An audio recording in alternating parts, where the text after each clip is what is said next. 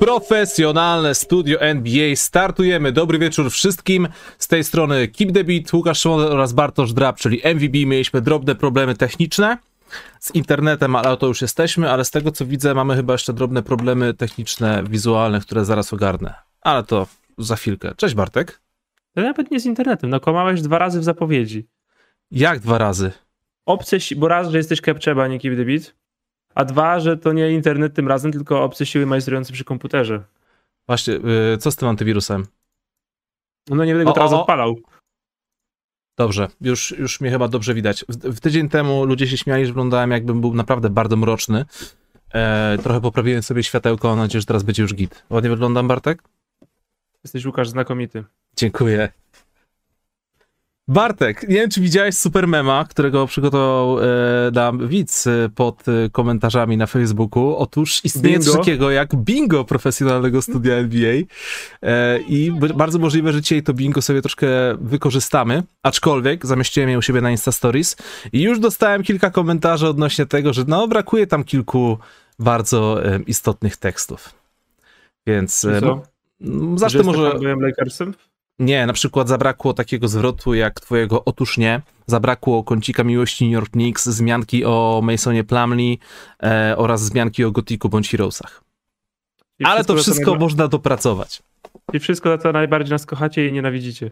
Tak jest. Słuchajcie, moi drodzy, zaczniemy bardzo profesjonalnie. Oto zapowiedź nowego, 76 już sezonu NBA. Dzisiaj pogadamy sobie przede wszystkim o tym, jak, jak wygląda cały ten nasz hype, e, nasz i wasz, w związku przed rozpoczęciem sezonu, który już za tydzień we wtorek, czyli zarówno równo 8 dni. Pogadamy o specjalnej reklamie, która została wydana, którą zresztą zrobiłem już analizę, ale jeszcze musimy się dowiedzieć Bartka, od Bartka, jakie, jak, jaka jest jego opinia. E, najważniejsze, omówimy nasze osiem najlepszych drużyn wschodu i zachodu, czyli naszą ulubioną zabawę w przewidywanie przyszłości, zabawę, która z reguły nam nie wychodzi, e, ale jest fajna. No i pogadamy Jedno, sobie. Jeden z was nawet nas sprawdził z tamtego roku i poszło nam solidnie. Tak, chciałbym z tego miejsca bardzo pozdrowić 11-letniego Pablo, który ogląda profesjonalne studio NBA razem ze swoim ojcem i e, Pablo postanowił, że sprawdzi nasze studio z zeszłego roku i sprawdzi, jak przewidzieliśmy nasze ósemki na playoffy, które właśnie przed chwilą się odbyły. Okazało się, że trafiliśmy na 16 zespołów, może dwa albo trzy na właściwym miejscu. Ale w playoffach chyba z 7 albo z 6 za każdym razem, więc...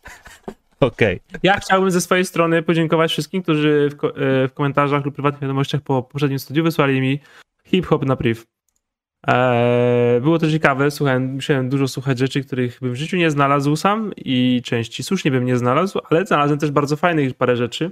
W tym na przykład, nie wiem czy ty Łukasz znałeś, bo dla mnie to było zbyt podziemne. No. Eee, epkę Noc. DJ Grass i Snatch. O dobre? stary. Jest dobre? To, to jest, chłopie, to jest Światła Miasta Volume 2. Okej. Okay. Takiego vibe'u i w ogóle i klimat nocny jest zatrzymany zarobiście. Jak skończyłem, to odpaliłem jeszcze pięć razy i potem jak skończyłem pracę, to szukałem, zacząłem to szukać winylu, żeby go kupić, ale szybko ostudziły moje e, zapał ceny. Okay. No nigdy nie kupiłem winyla, ale... Czyli to jest hip-hop, hip-hop dla koneserów w takim razie, skoro jest mało, mało wydań tego winyla, rozumiem? A, znaczy, domyślam się, no bo to jest jakiś, jakaś podziemna płyta, więc nie wiem, czy ona była w ogóle jakieś oficjalnie, legalnie wydawana, mhm. ale no 150 zł za nieużywanego Winyla to uznałem, że nie, ale za to zamówił, a to jest tak ciekawostek, od razu płynnie przechodzimy, bo to miały być podziękowania, przechodzimy ciekawostki, e, zamówiłem e, innego winyla. Możesz się śmiać i pewnie powinieneś się śmiać, ale to nie jest moja wina, że w tamtym tygodniu wypadło dziesięciolecie wydania płyty 4,5 łony i Webera. I z tej okazji zrobili e, dodatkową po prostu, jakby dotuczyli płyty i można było kupić, więc po prostu skorzystałem z okazji. To no nie to jest moja wina, nie planowałem tego. Ale to jest bardzo akurat dobry, do, dobry zakup, dobra inwestycja. Powiem ci, że akurat 4,5 e, mm, tego albumu nie cenię aż tak bardzo wysoko, bardziej cenię sobie pierwsze dwa albumy Łony, e, nie ja wiem też. czemu, ale, ale ja e, koniec żartów bym z chęcią przytulił na winylu, bym sobie puszczał cały czas. Ja też, ale ja, akurat tak, okazja była na te, więc jak miałem, te. Jak miałem 15 lat, to Fruszki Wolą Optymistów było moim hymnem. Tak, to jest, e, to jest sztos, zdecydowanie. Ale teraz mamy 30 kaloryfery z naszym hymnem. Dokładnie, Jezu, ja już dzisiaj myślałem, czy by nie odpalać sobie ogrzewania, bo już było mi po prostu zimno. To jest Ja już kilka straszne. razy włączyłem. Ja już już założyłem, ja na bluzę zakładam już kurtkę i to już jest smutny widok. Wyglądam na grubszego. Stary, ja, ja wychodzę rano, z, y, wiesz, o 8 rano są dwa stopnie, to ja już nawet nie patrzę na nic innego niż kurtkę, czapkę, rękawiczkę i a co jeszcze lepszego, bo e, no ja poniedziałek, piątek, czasem też weekendy o tej, o tej porze taki coś świeci słońca, a jest zimno jak bardzo zimno. Ale ulica obok jest liceum. Mhm. I wiesz, i do liceum chodzą ludzie w wieku licealnym i oni jeszcze są, wiesz, oni są jeszcze totalnie w miejscu, w którym wygląd, over, wygoda oraz temperaturka. I wiesz, ja idę jak ten dziad, skulony, wiesz, rękawiczki, kurtka, czapka i tylko się modlę, żeby kupa nie szła właśnie, bo nie chce mi się po nią schylać. Mhm. I idą, wiesz, licealiści i licealistki w spodniach bardziej dziurawych niż nie. Wiesz, krótkie skarpetki, kostki zasłonięte, wiesz, czapki nie widziałem chyba przez dwa dni. A, więc No w pewnym Tak wieku dociera wygląda. do ciebie, że, że, że, że samopoczucie i zdrowie jest ważniejsze od stylu, ale to wszystko w swoim czasie. Ja tylko chciałem tutaj w ramach sprostowania, piszecie mi na czacie, że chodzi o 70, 75, a nie 76, się pomyliłem. Otóż nie, pomyliłem się w filmie, ponieważ jest to, mamy rocznicę, 75. rocznicę e, istnienia NBA, ale teraz zaczyna się 76. sezon. Więc to jest taka bardzo ważna rzecz. 75. sezon się właśnie zakończył. Milwaukee Bucks wygrali e, mistrzostwo tego sezonu. E, Upewniałem się, bo też na początku mi się to wszystko pomieszało, ale no cóż, jest jak jest. Także, to jest zapowiedź 76 sezonu. Bartek, e, zacznijmy może od najważniejszego. reklamy. E, No, że można zostawić kciuka w górę, zasubskrybować i w ogóle byłoby bardzo spoko. Reklamy NBA. Bla, bla. Reklamy NBA. To W też. alternatywnym świecie, w alternatywnym świecie to studio robimy tylko i wyłącznie dla tej reklamy i nie robimy nic więcej, nic innego i mamy najwięcej widzów historii. Ej, byli jest prawda. prawdziwymi, wiesz, influencerami i byśmy to tak ładnie napompowali, wszystkie clickbaity i tak dalej, to byśmy spotkali się tylko i wyłącznie dla tej reklamy. E, czytałem artykuł i zresztą wspomniałem o tym na sam koniec e, filmu, o którym analizuję tę reklamę. W ogóle link wam rzucę na czat, że to ma być pierwsza z serii tych reklam i będzie kilka, jakby ko- będzie kontynuacja. Więc wszyscy się pytają, gdzie jest Shaquille O'Neal, gdzie jest Michael Jordan, może Sean Kemp, ktoś tam jeszcze, Reggie Miller. Może będą w przyszłości. Fajnie byłoby zobaczyć, bo to jest takie, wiesz, ciepłe. NBA strasznie buduje sobie taki klimat już od lat, takiego bardzo e, rodzinnego, kolorowego sportu i wydaje mi się, że właśnie taka reklama, taki PR sprawi, że wiesz, no, że to jest takie, takie bardzo pozytywnie obudowane. E, ja się cieszę, że będą kolejne części, bo przechodzimy już do jakby komentarza, czy Tak, może, bo ja przedstawiłem Dobrze. swoją opinię, twoja kolej. obejrzałem twój film e, i oprócz tytułu zgadzam się z wszystkim. Najlepsza reklama NBA to jest ta e, z Live Forever. Dla mnie. Mhm. E, bo jest wzruszająca, aczkolwiek oczywiście w tej też, e, ta też dla mnie jest wzruszająca. Ja do tej pory, jak widzę jakieś nagrania z Kobim, albo jakieś jego highlighty, albo wspomnienia, nawet w sensie ktoś mówiący o nim, to ja się wzruszam. I tak sobie pomyślałem wczoraj o tym, bo też jeszcze wczoraj oglądałem przed obejrzeniem twojego materiału dodatkowo. Przez nikogo tyle razy nie płakałem, co przez śmierć Kobiego. W sensie, że nie tak straszny lament, ale Mhm. że tyle razy, wiesz, tyle dni różnych w ciągu już, no już trochę czasu minęło, nie? Wiesz, Tak. Odpala się taki 3-minutowy, 3-sekundowy, przepraszam, e, taka 3-sekundowa przebitka z, z, z Bookerem i z Kobim i mi to wystarczy, żeby się wzruszyć. Nie wiem, czy to jest starość, czy to jest dojrzałość, czy to jest po prostu rzeczywiste. Rzeczywiście byłem strasznym fanboyem być może. Trochę tak. Znaczy- E, ale tak, to jest niesamowite. Wiesz, to jest też troszkę granie na emocjach, tam są te triki montażowe, przejście, wyłączenie muzyki, wiesz, salut Devina Bookera, to wszystko jest takie... No fajnie to jest przedstawione, to prawda. Mnie też tam ścisnęło lekko, jak to zobaczyłem, ale, ale płakanie już mi przeszło na stety, bądź niestety. E, tak jeszcze w ramach wyjaśnień, e, nie wspomniałem o tym na samym końcu tej, tej mojej analizy, ale w sumie wypadałoby to powiedzieć. Bill Russell, najważniejszy, największy celt y, w historii celtów, jeden z najważniejszych w ogóle zawodników w całej historii NBA, wiesz, Boston Celtics, y, największy rywal w historii Los Angeles Lakers, występuje w tej reklamie w czapeczce, która ma na sobie złoto-purpurowy szef i inicjały Kobiego Bryanta, który grał całe, całe, całą swoją karierę w Los Angeles Lakers. I to jest tak, jak właśnie powiedział ten Michael B. Jordan, lektor, że są rzeczy, które są większe, są ważniejsze od samej koszykówki, wiesz, na przykład ważniejsze od rywalizacji, czy, czy nie wiem, czegokolwiek innego. Co akurat Jak robiłeś był, research fajny, do filmu, fajny, czy- fajna sprawa. Jak robiłeś research do filmu, znalazłeś, dlaczego nie ma Michaela Jordana? Co to w ogóle Wiesz co, nie, nie znalazłem, e, dlaczego nie ma Michaela Jordana. Znalazłem same domysły, ale stwierdziłem, że nie będę publikować, do, mówić o domysłach w stylu, o, wiesz, e, chciał za dużo hajsu, więc olał ligę, bo to byłoby totalnie, totalnie bez sensu. Ja, ja wychodzę z założenia, że po prostu, wiesz, no ciężko jest... Obraził się na Isaiah Thomasa. Ciężko, nie, też nie. Ciężko jest ustalić harmonogram tylu gwiazd, legend naraz, żeby nagrać reklamówkę nawet w przeciągu miesiąca czy dwóch.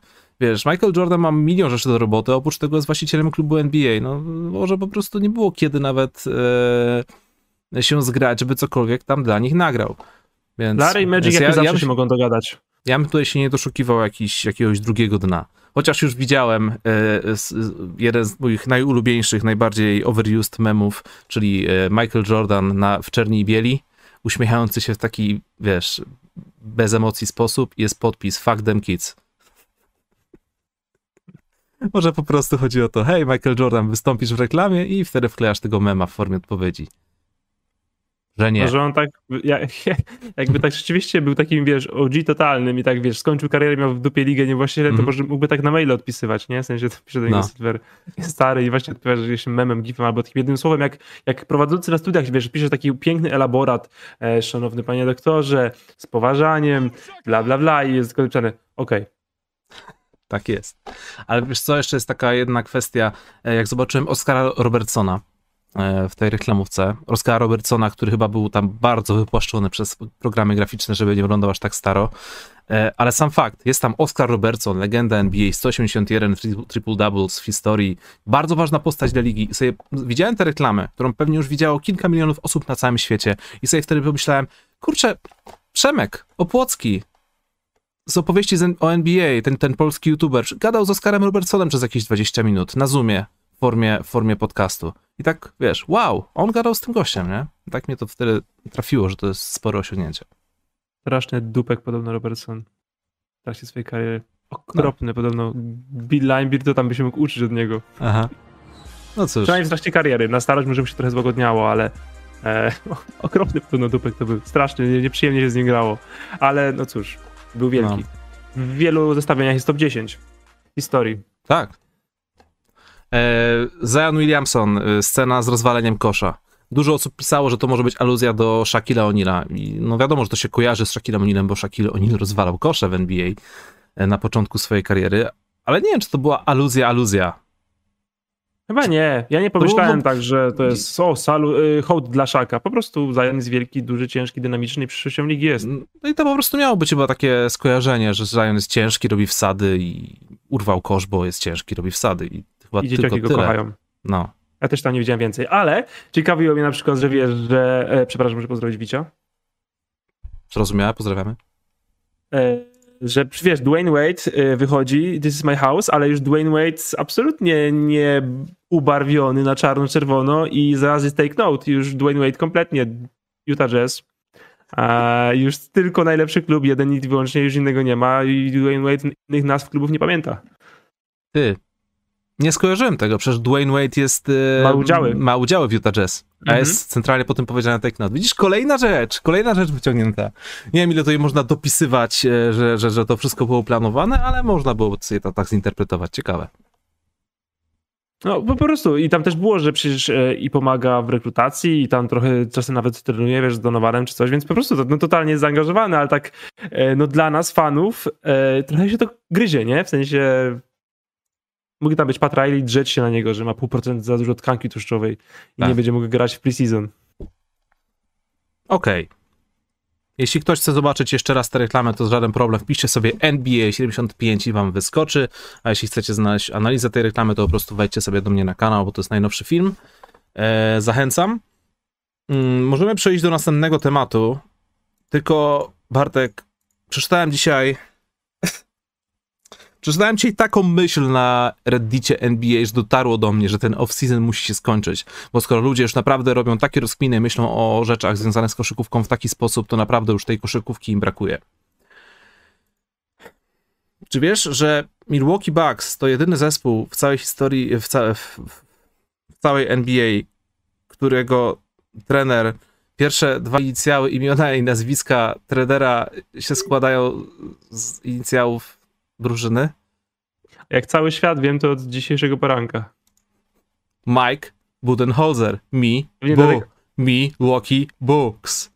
Dlatego go Kto na to zwolnili. wpada, Bartek? Dlaczego? Jest- Myślę, że to jest ktoś, kto był w innym wątku, e, bo był też taki wątek właśnie na głównej. e, Jaka jest teoria spiskowa NBA, w którą wierzycie w 100%? I myślę, że ktoś po prostu szukał na siłę czegoś tam dorzucić i znalazł to. To jest moja teoria spiskowa. Niech, te, niech to się wszystko już kończy, niech się sezon zaczyna. E, Z tym oto drobnym sposobem możemy przejść do preseason, w którym, uwaga, odbyło się już 34 mecze. W ciągu tygodnia odbyło się 34 mecze preseason i zaledwie kilka z, kilka z nich było w miarę interesujących. Nawet chyba Russell Westbrook się nimi nie przejmuje, bo po jednym z występów, gdzie, po dwóch występach w sumie, gdzie był nieskuteczny i gubił piłę za piłą, wytłumaczył się w ten sposób, że, że to jest tylko w sumie preseason, nigdy się, nigdy się nad tym nie zastanawiałem, to, to się nie liczy do statystyk. A tak się zastanawiam, Bartek, czy e, cokolwiek, co wydarzyło się podczas tego preseason em, cię zainteresowało, a być może nawet zachwyciło. Yy, powiedziałbym, że zachwyciło, gdyby to były mecze o stawkę, ale Mhm. jako, że to jest preseason, wszystko trzeba podzielić przez dwa, więc yy, jestem zaintrygowany. No nie, no z drugiej strony to nie wiem. Kurczę, bo chciałem powiedzieć dobrze o Chicago Bulls, bo wyglądają naprawdę bardzo fajnie. Mhm. Ale z drugiej strony tydzień temu powiedziałem, że mam do nich sporo wątpliwości i to jest też, kurczę, grać ze swoimi drużynami jak na razie, ale no są bezbłędni, co. Mhm. Więc y, i widać różnicę, w sensie tempo jest po prostu dużo, dużo wyższe. Bol i Caruso, ja nie wiem, moim zdaniem oni powinni kończyć mecze. Bol i Caruso powinni być na boisku, kiedy kończysz mecze, bo po prostu masz lockdown defense na ob- Jednak. obwodzie i to jest coś, coś tak, ja, ja uważam, że tak powinni kończyć mecze. Ale ostatnio o tym gadaliśmy i nie byliśmy tego pewni, że jak kończyłem Tak. mecze, Chicago Bulls bez e, super ofensywy, ale z dobrą defensywą, nie? Wiesz, pytanie, czy oni nie, w 2021 roku nie powinni kończyć meczów bez Włóczewicza. Bolem, Caruso, y, DeRozanem, Lawinem i na przykład Williamsem. Mhm. Bo kurczę, jedna rzecz nie pasuje do tych nowych, szybkich, seksownych Bulls. Nikola Vucevic. No nie pasuje do tego absolutnie, ale Drugi, oczywiście drugi najważniejszy zawodnik drużyny, który jest kompletnie nieinteresujący. Straszny trochę. za którego, za którego oddałeś najlepszego młodego zawodnika i dwa piki. Tak. No to jest trochę. Ja myślę, że Chicago, żeby nie popadło w chóry optymizm, bo oczywiście będą dużo lepsi niż rok temu. W sensie dla mnie to nie ulega wątpliwości, ale to nie będzie tak super miód i w ogóle drugie miejsce i finał konferencji. Nie, nie będą raczej Atlantą. Tam jeszcze jest trochę do poukładania, ale jak na razie potencjał jest co najmniej intrygujący. Czyli już spoilerujesz swoje typy na e, ósemki z kodu. Mogę zaspoilerować, mam Chicago Bulls w ósemce. To już coś, to już coś. Ja jestem zachwycony. ja cały czas jestem. Za chwilkę do tego przejdziemy. Ja jestem cały czas zachwycony Chicago Bulls. E, już w meczach tych preseason okazało się, że to były najciekawsze chyba mecze spośród wszystkich, które się tam odbyły. Spacing Chicago jest naprawdę super, a e, zbiega, e, te wszystkie bieganie, backdory, podanie kozłem do za Kalawina, dwójkowe akcje Caruso de Rozana, stare, to jest dla mnie piękne. To jest naprawdę, świetnie się to ogląda, nie mogę się doczekać, czy na dłuższą metę to zda egzamin, czy to będzie tylko i wyłącznie fabryka do highlightów. I jeszcze Marcin Bojanowski dobrze przypomina na czacie. Najlepszy zawodnik preseason. Tyler Hero. Hero. Mhm. Jeśli to jest zapowiedź jego breakout roku, to nawet finał konferencji na wschodzie nie jest pewny. Bo mamy już trzech, bo, bo jeśli, jeśli Hero ma być X-faktorem Miami, a jeśli Miami wygra, to myślę, że taki X-faktor właśnie ma, ma tak to wyglądać, to mamy trzy drużyny, które naprawdę dla każdej z nich brak awansu do finału y, konferencji będzie ogromnym rozczarowaniem, ale we trzy nie wejdą do niego, więc yy, kurczę, będzie, będzie dobrze. Ja myślę, że wschód, jakby układając się ósemki, Mhm. układam sobie te ósemki, patrzę na ile to jest kontenderów. Sensie nie jeden albo dwa jak zawsze, tylko Mhm. tak trzy, cztery na spokojnie. Jak ktoś chce naciągać tę definicję, to i siedem. Więc yy, wschód wyglądasz nieźle na papierze. Znaczy ogólnie od czasu zakończenia y, tych, tych wojenek cosezonowych Warriors, Cavs, mam wrażenie, że NBA idzie w taką stronę mocno, może nie, że parytetową, ale e, no jest tych drużyn o wiele więcej, które walczą o najwyższe cele. I czasami nawet zdarza się tak, że do finału dostaje się drużyna, której, po której byśmy się tego kompletnie nie spodziewali. Ale to, No nie to, ma super teamów w, w, w lidze. I to jest myślę, że kolejny sezon, o którym można powiedzieć, że nie ma super teamów w lidze. Mhm. Dobrze, ja wyciągnąłem trzy albo nawet cztery rzeczy, tak, takie pojedyncze, no bo to jest tylko preseason, które mnie zachwyciły. Po pierwsze, James Booknight, Charlotte Mhm. Hornets. Coś czuję, że to będzie kolejny osobnik, który sprawi, że komentator Charlotte Hornets będzie dostawał ekstazy za mikrofonem. E, no Boban, i super, na, Boban, najwięcej tego. Boban Marianowicz rzucający za trzy punkty. Mam nadzieję, że to nie jest tylko magia preseason, ale po prostu będzie wykorzystywane w taki sposób. Liczę na to, że Jason Kidd po prostu sprawi, że ci wysocy Dallas Mavericks staną się bardziej e, użyteczni, a nie, że będą tylko pionkami do zasłon dla Ruki Doncicia. E, John Collins z paką. To byłby wsad sezonu, gdyby to, gdyby to nie był preseason. Więc powiedzmy, że John Collins wykonał pakę preseason po podaniu od Sharifa Coopera debiutanta, zmasakrował Jareta Elena z Cavs. Wrzucam wam właśnie link do tej, do tej akcji e, na czacie. I ja... I, rzadko kiedy w dzisiejszych czasach, bo już nie oglądałem tych wszystkich highlightów, rzadko kiedy używam podczas oglądania highlightów jakiejkolwiek akcji spacji, żeby sobie coś zaklatkować, żeby sobie coś posprawdzać klatka po klatkę, a w, y, klatka po klatce, a w tym momencie to zrobiłem, ponieważ John Collins w pewnym momencie, jak zatrzymasz się, to to naprawdę wygląda jakby on to był, to, to, był zamach na, to był zamach na życie Jareta Allena. To było okrutne. John Collins miał głowę nie na wysokości obręczy, tylko nad obręczą. Przynajmniej z tego ujęcia tak to wyglądało. Ten wsad to było coś naprawdę innego. E, czekam na to, żeby, żeby, żeby robił takie, takie rzeczy częściej w sezonie, kiedy już te punkty zaczną się do czegoś wliczać, prawda? Cieszę się, że John Collins jest w formie, biorąc pod uwagę, że podpisał taki kontrakt, jak podpisał. E, oraz biorąc pod uwagę kłopoty zdrowotne Oniki Ogongu, Pinta Capelli oraz Gorgi Diengo. Oczywiście. Jeszcze dwie rzeczy. Luka Doncic. 15 minut. A tam Luka Doncic. 15... Janis Antetokounmpo. 19, 19 punktów, 6 zbiórek, 5 asyst w 15 minut. O, to tam zwykły mecz. I kolejna rzecz. 34 mecze preseason. A kto jest najlepszym strzelcem preseason? W sensie, kto zdobył najwięcej punktów w jednym meczu?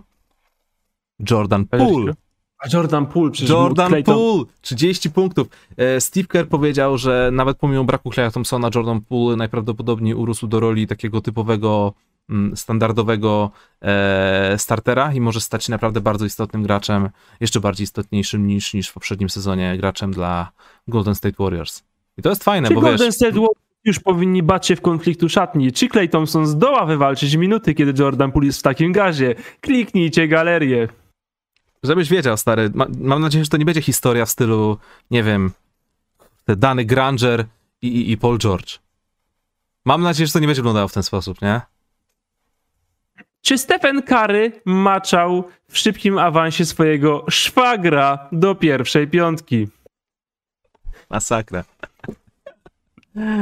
No każdy cóż. może być dziennikarzem w tych czasach, absolutnie każdy. Oczywiście, że tak. Um, z ciekawostek, co ja tu jeszcze sobie pospisywałem? James Wiseman, na którym się zastanawialiśmy, jak, jak sobie będzie radzić tydzień czy dwa tygodnie temu, ma, dostał nowego trenera, Dejana Milojewicza, który wcześniej trenował Nikolo Jokicia. Więc to jest yy, dobry kierunek, żeby rozwijać młodego. Mm, I jeden tekst, który strasznie mi się spodobał. Dziennikarz zadał pytanie y, Terence Manowi y, z Los Angeles Clippers, jak, to jak sobie, y, jak się odniesiesz do tego, że generalni menedżerowie ocenili, że najprawdopodobniej będziesz, mieć, będziesz zawodnikiem, który mm, będzie mieć naprawdę taki przełomowy sezon. A on powiedział, generalni menedżerowie, ci goście, którzy mnie nie wydraftowali, 48 pik, nie obchodzi mnie to gówno. Mega. Dobra, to, jest to, zawsze takie, to jest zawsze takie słabe, kiedy ktoś w ciebie nie wierzy, a w momencie, kiedy zaczynasz, wiesz, ciężką pracą gdzieś tam dochodzić coraz wyżej, to nagle te same osoby, które w ciebie nie wierzyły, nagle cię, cię chwalą. No, spoko jesteś, jesteś w porządku, no, dasz radę, nie? Bardzo, bardzo fajna odpowiedź. Bardzo fajnie, że teraz pan się, wiesz, nie zarumienił, tylko odpowiedział szczerze, dosadnie, co o tym myśli. Tak, to jest świetna riposta. Yy, nie wymyśliłbym tego nawet nie tak na gorąco, chyba, że był gotowy z tym, ale jeśli sam to wcześniej wymyślił, bo był gotowy, to jeszcze lepiej o nim świadczy nawet. Eee, a tak poza zawodnikami NBA, a jeszcze nie idąc do emerytury Pau Gasola, mhm. E, NBA kolejny rok nie będzie testować zawodników na obecność marihuany we krwi. No i super. Rozwijamy się. I prokuratura Stanach Zjednoczonych zatrzymała kilkunastu zawodników w związku z defraudacją pieniędzy na zdrowie i ubezpieczenia bardzo, ale po bardzo, zakończeniu kariery. Ale bardzo miło, bardzo sympatycznie połączyłeś ze sobą te dwa tematy w jedno. Takie pozabojskowe, które, które jakoś tak zapamiętałem. Mhm. Może powinienem po prostu właśnie powiedzieć o tym, y, o tym transiemenie. Ale ciekawa sprawa. Z tymi milionami to kurde, naprawdę. Znaczy wiesz, to jest zawsze słabe, kiedy wykorzystujesz jakąś dziurę w systemie, żeby oszukać system, a po latach nagle okazuje się, że ten system wynajduje, że go oszukiwałeś i wiesz, i co teraz, nie? Kurczę, przypał, mm. czy bierzesz to na klatę? Wiesz, wyniesienie z planu NBA 4 milionów dolarów to, że tak powiem, e, no, nie w kij dmuchał. To są, to są ogromne pieniądze i nieważne, czy jesteś weteranem, czy jesteś nikim w NBA, no nie, nie, nie powinieneś takich rzeczy robić, bo to jest po prostu Szczególnie niezgodne z prawem szczególnie z takiego właśnie funduszu, to jest jak okradać, wiesz, e, okradać puszki e, ze zbiórek dla sieroty, nie? W sensie, no. bo najpewniej co się stanie na, na podstawie tego, to że NBA zaostrzy przepisy tego i mniej zawodników będzie mogło skorzystać z tego funduszu, kiedy rzeczywiście będzie potrzebować tego na emeryturze. No i takie są efekty właśnie, kiedy ktoś próbuje e, wydymać system, który w założeniu naprawdę był bardzo dobry. Dokładnie. Idea piękna, tylko ludzie wiadomo co. No. Spośród wśród tych zawodników jest między innymi Glenn, Glenn Davis, Darius Miles, e, Tony Allen, Tony Allen, Sebastian Telfer, CJ Watson, e, Tony Rotten i z tym Tonym Allenem jest troszkę przypał, ponieważ jego koszulka e, ma zostać zastrzeżona przez Memphis Grizzlies, a dopóki ta sytuacja się nie wyjaśni, to bardzo możliwe, że go nie zastrzegą, żeby, no wiesz, no nie będą teraz, jak jest smród, to nie będą teraz go, wiesz, celebrować piękna chwili, Silver prawda? wychodził na środek hali, dziękował mu za karierę. No właśnie, no właśnie. Łukasz, to... słyszysz Glenn Davis, co widzisz? Ehm Łzy i Shreka, na którego skacze osiołek w postaci Nate'a Robinsona. Okej. Okay. Ja już widzę tylko to nagranie z samolotu, jak jest skrzydełka i się chwali pieniędzmi. Ledwo mieszcząc się w fotelu. Okej. Okay. No, Chyba szybko musiało zapomniałem. Mi to, musiało mi to ominąć, ale może po prostu przeglądam złe filmy o koszykówce. A, bo to takie były, bo on był oskarżony o jakieś właśnie już wcześniej jakieś takie mm, niezbyt czyste interesy, mhm. więc z, z nagranie z neta, e, z samolotu, przepraszam, jak siedzi, jest skrzydełka, wiesz, macha bronią i pokazuje pierścień i pieniądze, mówiąc, że on to, wiesz, z gangsterem wszystko w dupie. Tak. To jest, to, jest, to jest śmieszne. A mogłem oglądać jego highlighty, tylko się nie cieszyć za bardzo, jak wiadomo. Ale, z tą, ale powiem ci, że z tą marihuaną to akurat e, bardzo fajnie, bo według mnie to było zawsze taki, taki dziurawy system. E, oczywiście, I też już żeby nie było... Ja bardzo nieżyciowy. Ja, ja tu kompletnie nie popieram jarania po prostu wiader codziennie czy coś, ale koszykarze mają często obolałe stawy, wszystko ich bolą. Jeśli, gra, jeśli grasz po 82 mecze w sezonie, e, jesteś po prostu zniszczony życiem, to czasem taka marihuana po prostu sprawi, że cię mniej boli. I, Jak ci lekarz powie, że powinieneś brać i będzie ci no lepiej, chociażby to... to, nie? No właśnie, więc, więc to jest, Szczególnie, że to jest strasznie temat. nieżyciowy przepis, biorąc pod uwagę, że w połowie, no, no nie wiem, w połowie, rzucam teraz oczywiście liczbą z dupy, nie mam pojęcia w ilu konkretnie Stanach, ale w wielu Stanach już po prostu jest legalna i to wiesz, NBA sobie może zakazywać. No, wiesz, nie, nie da się, w NBA to nie jest właśnie, to nie jest prokuratura, nie jest y, więziennictwo, to jest po prostu organizacja wewnętrzna, więc jasne, że jakieś zasady swoje może mieć, ale raczej ostrzejsze niż mniej ostre versus prawo obowiązujące na terenie danych stanów. To co, Paul Gasol? Jeszcze jeden temat, taki, taki na szybko wydaje mi się. Ale Iverson odniósł się do tego, że Philadelphia 76ers do tej pory go nie zatrudniła w żadnej roli, mimo tego, że jest na emeryturze od 11 lat. E, I nawet nie chodzi tutaj o pieniądze, ani o cokolwiek innego, po prostu chciałby dostać jakąś rolę i być kimś, nawet konsultantem zwykłym, kimkolwiek w Filadelfii. I zastanawiam się po prostu nad tym, czy, mm, czy Allen Iverson jest na pewno właściwym człowiekiem na właściwym miejscu, gdyby został powołany do jakiejkolwiek roli w organizacji profesjonalnego klubu koszykówki w NBA. I moja pierwsza odpowiedź brzmi nie. Ale biorąc pod uwagę to, co przeżył Allen Iverson, jakie popełniał błędy, to wydaje mi się, że, że mógłby się spełnić w roli takiego gościa jako. Mm, jakby to ująć, takiego, taki, taki, taki żywy znak drogowy, przypominający, żeby nie popełniać pewny, pewnych, pewnych oczywistych błędów w swojej karierze, bo może się bardzo źle skończyć, nawet jeśli byłeś jednym z najlepszych sportowców w historii. Czyli powinni go zamknąć do tej klatce i postawić z boku na parkietu, żeby wszyscy widzieli i pamiętali. Nie, bardziej nie, nie chodzi o to. Bez złośliwości, żeby mógł po prostu porozmawiać z zawodnikami. Um, no bo nie ukrywajmy, no, bo czy jesteś e, fanem koszykówki z Polski, czy jesteś 22-letnim koszykarzem w NBA, najprawdopodobniej patrzysz na Lena Iversona i widzisz Boga.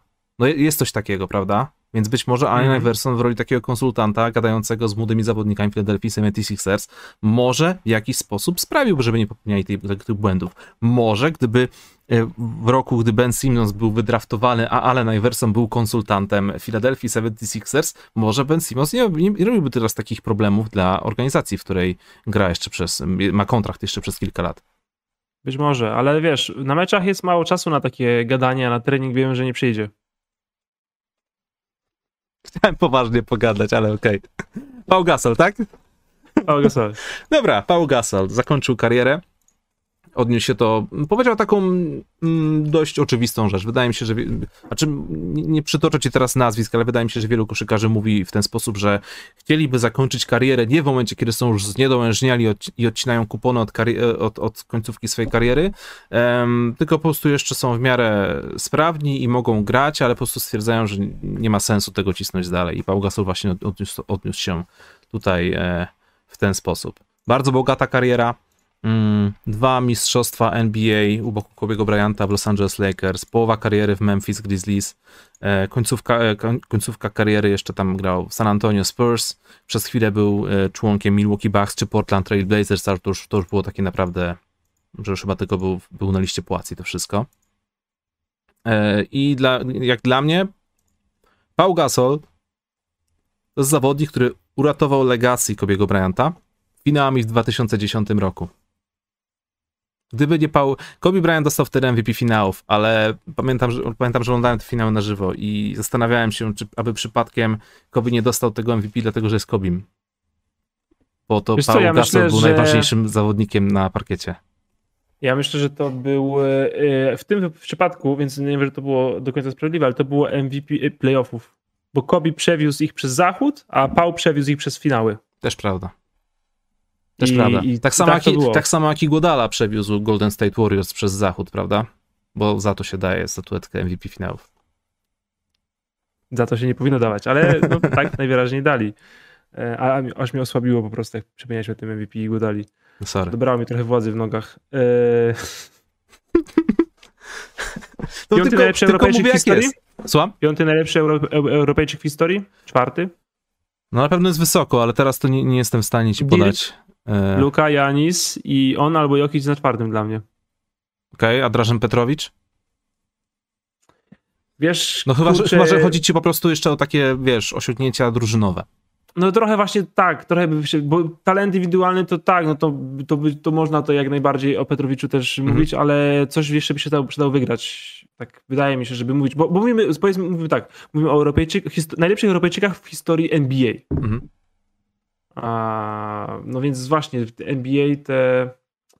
No Petrowicz ma większe osiągnięcia jednak drużynowe w sensie z, z kadrą narodową, nie? Mhm. Nie, niekoniecznie w lidze, więc. No tak. Znaczy, ja tak po prostu rzucam nazwiska, wiadomo, trzeba byłoby spisać sobie to wszystko i, i wtedy zadecydować, bo z takimi topkami na gorąco to zawsze się o kimś zapomni. Hmm, jeszcze do tych wszystkich osiągnięć NBA warto byłoby tutaj wspomnieć, że zdobył Mistrzostwo Hiszpanii e, dwa razy, Pau Gasol, i zdobył też MVP finałów e, Ligi Hiszpańskiej, więc, więc e, a przepraszam, jeszcze Mistrzostwo Świata, czy Mistrzostwa Europy, brązowy i dwa srebrne medale olimpijskie. No CV e, Pau Gasol ma dość bogate w temacie koszykówki. Paul Gasol ma świetne CV. A mógł być Paul Gasol był znakomity, naprawdę był znakomity. W sensie prime Paul Gasol 2005-2010 to był naprawdę kocur. Czyli... Powiedziałem z rozpędu, że Dirk najlepszy, bo miałem tą listę przygotowaną tak z 5 lat temu właśnie. Znaczy kiedyś to był dla mnie Dirk i Pau, ale teraz tak sobie myślę, że nie powinienem mieć Dirka pierwszego. Powinienem mieć chyba już Janisa pierwszego. Już? Jest no. mistrzem NBA, dwukrotny MVP i obrońcą roku. Tak. Dirk jest MVP i mistrzem. Mhm. No na pewno ma więcej All-Starów i All-NBAs, ale no Janis nie skończył, więc... Yy... Jakby to powiedział Bill Russell, this game is getting greater. Dokładnie. Więc... Adam dobrze nam podpowiada, że to jest tylko kwestia czasu, aż przyjdzie prawdziwy Aleksiej Pokuszewski. O, Aleksiej Pokuszewski, Mozgow, to mi się podoba.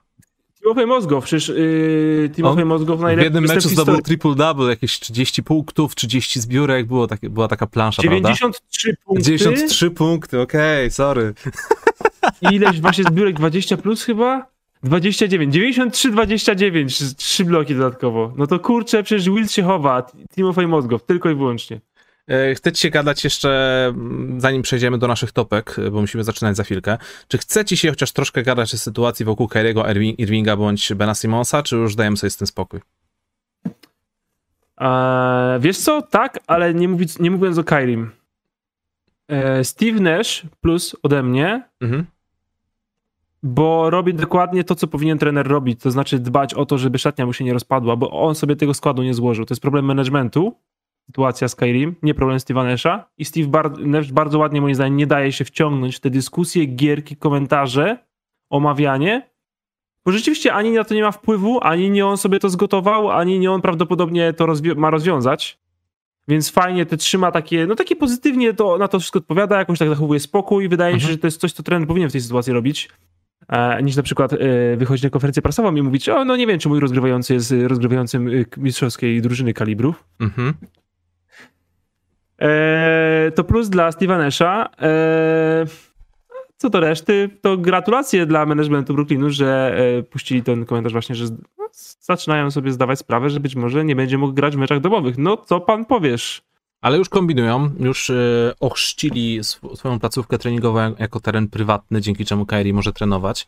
Ale faktycznie, jeśli twój drugi bądź trzeci, zależy jak się patrzy, najlepszy zawodnik drużyny nie może zagrać przynajmniej w połowie sezonu, bo dodajemy do tego jeszcze mecze z New York Knicks, e, czy, czy mecze San Francisco, no to, to już liczy się około 43-44 spotkania, no to po co ci taki zawodnik na połowę? A co, co jeśli będą playoffy i będzie na przykład seria i, i e, twój zawodnik nie wyjdzie na mecze domowe? Playoffach. No właśnie, gdzie- już są też, już jest, już jest myślenie o tym, czy Nets nie powinni starać się zająć poniżej czwartego miejsca, żeby nie grać z przewagą parkietu ani razu. A to jest śmieszne, stary, że, że, że, Absurd. że w ogóle to jest brane pod uwagę, nie?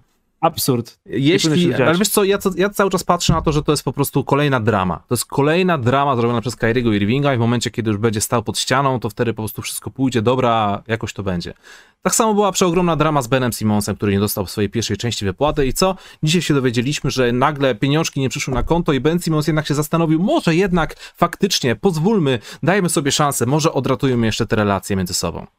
I pewnie wróci i zrujnuje moje przewidywania co do pozycji Philadelphia 76ers. A Tyrese Maxey... Trzeba ich wymienić za siebie nawzajem i niech obaj skończą kariery. a Tyrese Maxi jednak nie będzie mieć przełomowego sezonu. I wiesz, skoro Ben Simmons już tutaj taka sytuacja, gdzie ta drama ciągnie się od miesięcy, to tak samo z Kyrie Irvingiem może być tutaj tak samo. Jakoś, nie wiem, naprawdę nie chce mi się wierzyć, że rozpocznie się sezon i ten absurd będzie się utrzymywał. Że Kyrie cały czas będzie mówić, nie, nie wezmę szczepionki, nie, nie będę grał w domu, a w ogóle to wiecie co, e, zastanawiam się nad tym, czy nie przejść na emeryturę, bo oczywiście to też się pojawiło gdzieś tam w eterze, chociaż e, ciężko to widzę, wąt- wątpię, żeby, wątpię, żeby Kyrie faktycznie tak powiedział, prędzej to jest jakaś ploteczka. Jedyna rzecz, jaką z tego wyciągam, to to, że po pierwsze to jest absurd, a po drugie, no Kyrie Irving już od kilku lat pokazuje, że jest to zawodnik, dla którego koszykówka w żaden sposób nie jest priorytetem. I jeśli kiedyś moglibyśmy pomyśleć, że może zapukać do drzwi jakiejś topki, top 10, top 15, top 20, top 20 najlepszych rozgrywających w całej historii i mógłby coś osiągnąć, bo jego talent jest niesamowity. To, co wyrabia na boisku, jest po prostu super. Dawno, się, dawno nie widziałem takiego rozgrywającego. E, to prędzej zakończy karierę przedwcześnie i będziemy o nim mówić jak w kategorii jakiegoś, wiesz, niespełnianego gracza, albo wręcz, wiesz, dziwaka, który coś tam osiągnął, a później stwierdził, że w sumie nie obchodzi go to w ogóle, więc, więc nara. Jeśli by skończył karierę teraz, to byłaby bardzo dziwna kariera. Mhm. Bardzo dziwna kariera. Wymienić ich za siebie nawzajem i niech skończą karierę obaj. E, Ben Simmons już znalazł telefon i już spytał się, czy Sixers są coś z Avonu. Mhm. Teraz Skyri powinien powiedzieć to wszystko, co ty powiedziałeś, że na koniec zapytać, czy ktoś nie chce kupić trochę szałwi, bo Ben Simmons, ben Simmons ponoć e, powiedział, że nawet byłby w stanie grać dla Sacramento Kings. A to są mocne słowa, proszę państwa. Mocne słowa padły tutaj dzisiaj w studio. Nie musiałby się łamać w playoffach, bo no, im to nie grozi. Bo jest Bailando, na spokojnie. 8 milionów spływa, wdupala od Minnesoty w ostatnim tygodniu preseason, jako jesteście na 13 miejscu, nie na 9. Mhm. No i cyk. Można jechać z Badim na, ryby- na ryby. Nie wiem, czy co sezon są takie śmieszne sytuacje, gdy się rozpoczynają rozgrywki, czy to po prostu mm, przez te ostatnie dwa lata od rozpoczęcia pandemii nagle wszystko się pozmieniało w głowach wielu ludzi i, i takie problemy są po prostu stwarzane. Nie, nie przypominam sobie po prostu, czy na przykład dwa lata temu, jak robiliśmy zapowiedź sezonu, też mieliśmy taką, taką zast- zastanawialiśmy się nad tym, czy zawodnik w swoim prime byłby w stanie przejść na emeryturę albo nie, nie grać. Nie przypominam sobie takich rzeczy. Michael Jordan. To nie to samo. Ale jak powiedziałeś, że takie rzeczy nie działy, to pierwsze co przyszło mi do głowy. Ale też o tym nie pomyślałem aż do tej sekundy, bo to nie to samo, to prawda. Mhm. Dobra, pogadajmy o tych topkach. Co ty na to? Topka. Zaczniemy od. Y, kurczę. Stop. Hammer Jest time. nas 1100 osób, całkiem sporo, Okej. a tylko 580 łapek w górę, całkiem mało. Słabiutko. Więc y, poprawmy to, łapkujcie w górę, może będzie nas jeszcze więcej, bo przechodzimy generalnie do dania głównego, a więc yy, czekamy aż pani Boston Celtics powiedzą, że mamy Boston za nisko. Na pewno ja. Zapraszamy oczywiście wszystkich do stawienia kciuka w górę, byłoby super. A w ogóle ten, e, jeszcze e, przerwa na product placement. Ponieważ zacząłem, działać e, z Kanal Plus online i na początku myślałem, że to jest po prostu deal połączony z takim, wiesz, oglądaniem filmów, seriali w ramach miesięcznej subskrypcji, ale to jest Kanal Plus, a kto ma prawo do NBA w Polsce, prawda? I okazuje się, okazuje się, że dzięki tej platformie będzie można oglądać NBA. Nie wiem dokładnie na jakich zasadach, bo to nie jest nigdzie podane. Tam jest chyba coś takiego, że miesięcznie możesz dwa streamy uruchomić. Co w sumie tak spoko, bo możesz sobie dwa mecze na żywo obejrzeć, a pewnie reszta będzie dostępna z, z odtworzenia. E, I coś takiego kosztuje marne dwie dyszki miesięcznie. Tylko jest taki problem, e, musisz łapać się w przedziale wiekowym między 18 a 26 lat. Bartek, łapiesz się Kłopoty. jeszcze? Kłopoty. Już nie? Tarapaty. To Serdelberg prędzej. Więc jakby Serdel co, ma bliżej niż ja. Więc jakby co to wam wrzucam linka, jeśli jesteście zainteresowani tematem, doczytajcie, żeby Oraz nie było, że ja, was, że ja wprowadziłem was w błąd czy coś, e, a ja na dniach się dowiem e, konkretniejszych konkretów na ten temat. Ale kurczę, jeśli, jeśli to faktycznie tak działa, to mega stary. Za dwie dyszki dostęp do NBA w Polsce. A, da, ci młodzi tak nie docenią. Do moich prawda. czasów. Tak, tak. Za moich czasów oglądało się highlighty w 15-minutowych zlepkach na TVP2. My my to była koszykówka. My sobie sami rysowaliśmy na kartkach te highlighty i oglądaliśmy. To Stary, ty się, ale ty się nie śmiej, bo my, bo, bo my tak robiliśmy, naprawdę. Mój brat miał zeszyt, w którym na lekcjach ze swoimi kumplami spisywał składy wszystkich 30 drużyn NBA i później na przerwach sprawdzali sobie, czy, przypa- czy aby przypadkiem o kimś nie zapomnieli. Z perspektywy czasu to się wydaje wręcz absurdalne, ale to był taki hype, a nie było dostępu do informacji, więc, więc sobie takie rzeczy robili w szkole, nie? To jest piękne. Jak rzucaniem patykiem na odległość. Takie, takie było kiedyś dzieciństwo, Bartek. Pogadajmy o topkach. Eee, I tu jest taka kwestia. Nie wiadomo, która konferencja jest bardziej interesująca, bo zwykle to mówiliśmy o zachodzie, więc zaczynaliśmy od wschodu jako tym mniej Ja interesującym, powiem, a teraz wschód nie jest wiem. ciekawszy. Wschód Mocne jest słowa. ciekawszy. Wschód wow, jest ciekawszy. Wschód jest ciekawszy. Po raz pierwszy Wschód od lat. ciekawszy. Dobra, okej, czyli zaczynamy od zachodu. No bo to najlepsze się zostawia na koniec. Lecimy od dołu. Od dołu? Zachód, ósme miejsce. Ósme czy dziesiąte? Bo ja w sumie zrobiłem do dziesiątego. Ach, to czemu? Ja zrobiłem od 8 tylko, ale żebym mógł myślałem, powiedzieć, żebym mógł powiedzieć, że rzutem na taśmę w walce o play-iny na dziesiąte miejsce skakują San Antonio Spurs. Chyba żartujesz. Nie, ani trochę. Chyba żartujesz. Nie, niestety nie. Sorry, ale Masz nie. na dziesiątym miejscu San Antonio Spurs? Mam na dziesiątym miejscu San Antonio Spurs i w to wierzę. kochani widzowie, ja tego nie wiedziałem. Łukasz postanowił dzisiaj trollować. E, ja na ósmym miejscu mam e, w takim razie Los Angeles Clippers. Na ósmym, to blisko, bo ja mam ich na To nie jest siódmym. żart. Ja mam na siódmym miejscu Los Angeles Tak, Clippers. ale to nie jest żart. No nie, serio masz San Antonio na dziesiątym, Łukasz, to tak, co? tak, Bartek. Kogo masz po, poniżej nich? Masz, są lepsi niż Pelicans? Tak. Minnesota? Sacramento? Tak. Memphis? Nie, Dobrze. bo Memphis są na dziewiątym. Tak, Memphis są na dziewiątym. Jakbym miał dziewięć, to miałbym na dziewiątym Memphis, a na dziesiątym nie wiem, ale na pewno nie miałbym San Antonio No Spurs. to kogo byś tam wrzucił? na dziesiąte szczerze. miejsce? Sacramento Kings. Powiedz to na głos. Czekaj. Minnesota Timberwolves. Powiedz to na głos, Bartek. Czekaj, zaraz coś powiem na głos. Dziesiąte miejsce.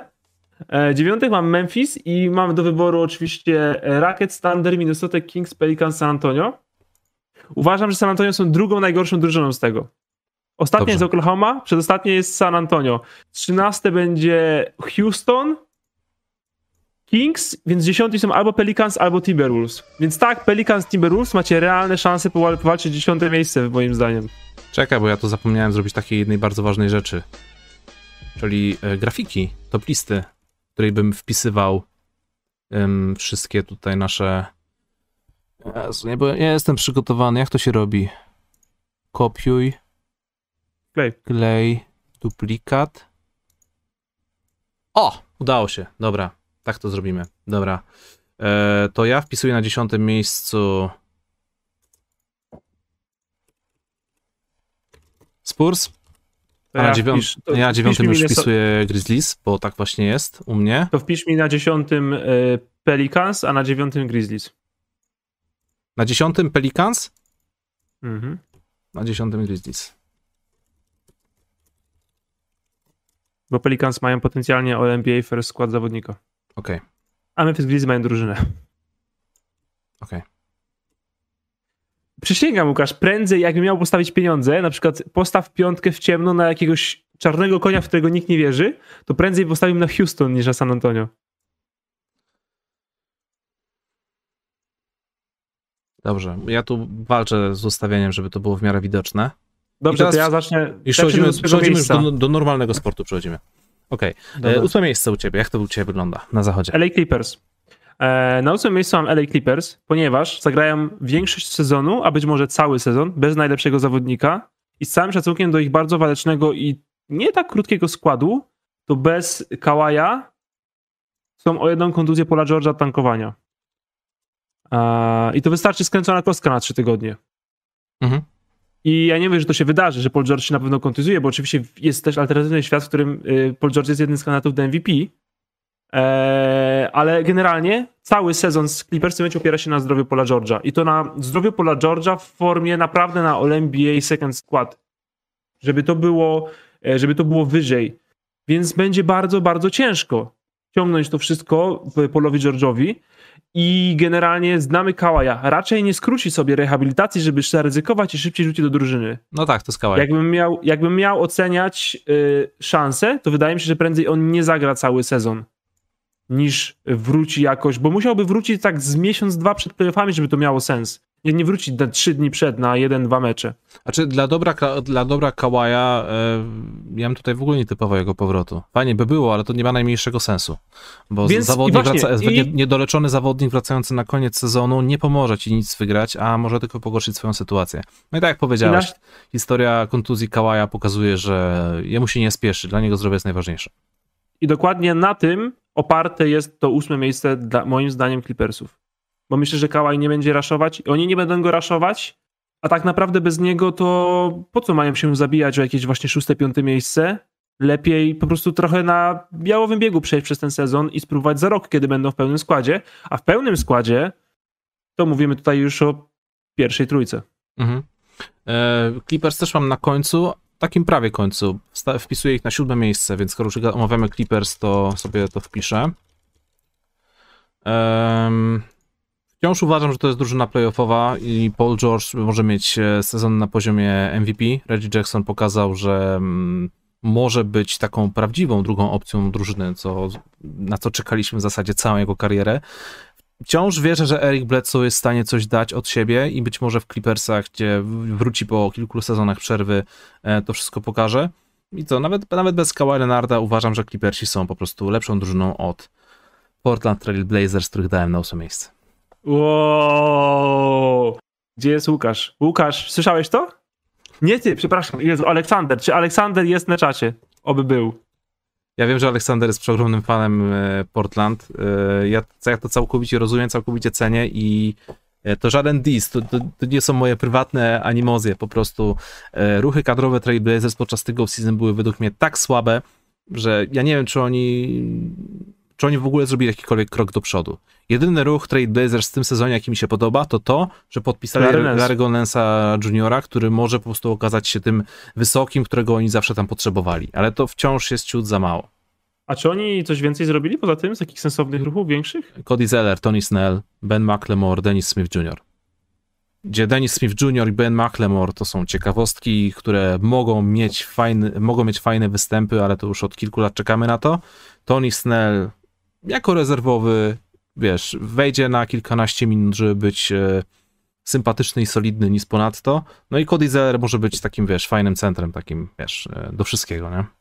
A Lillard, McCollum, Powell, yy, Covington, Nurkic z ławki, Lernens, coś tam.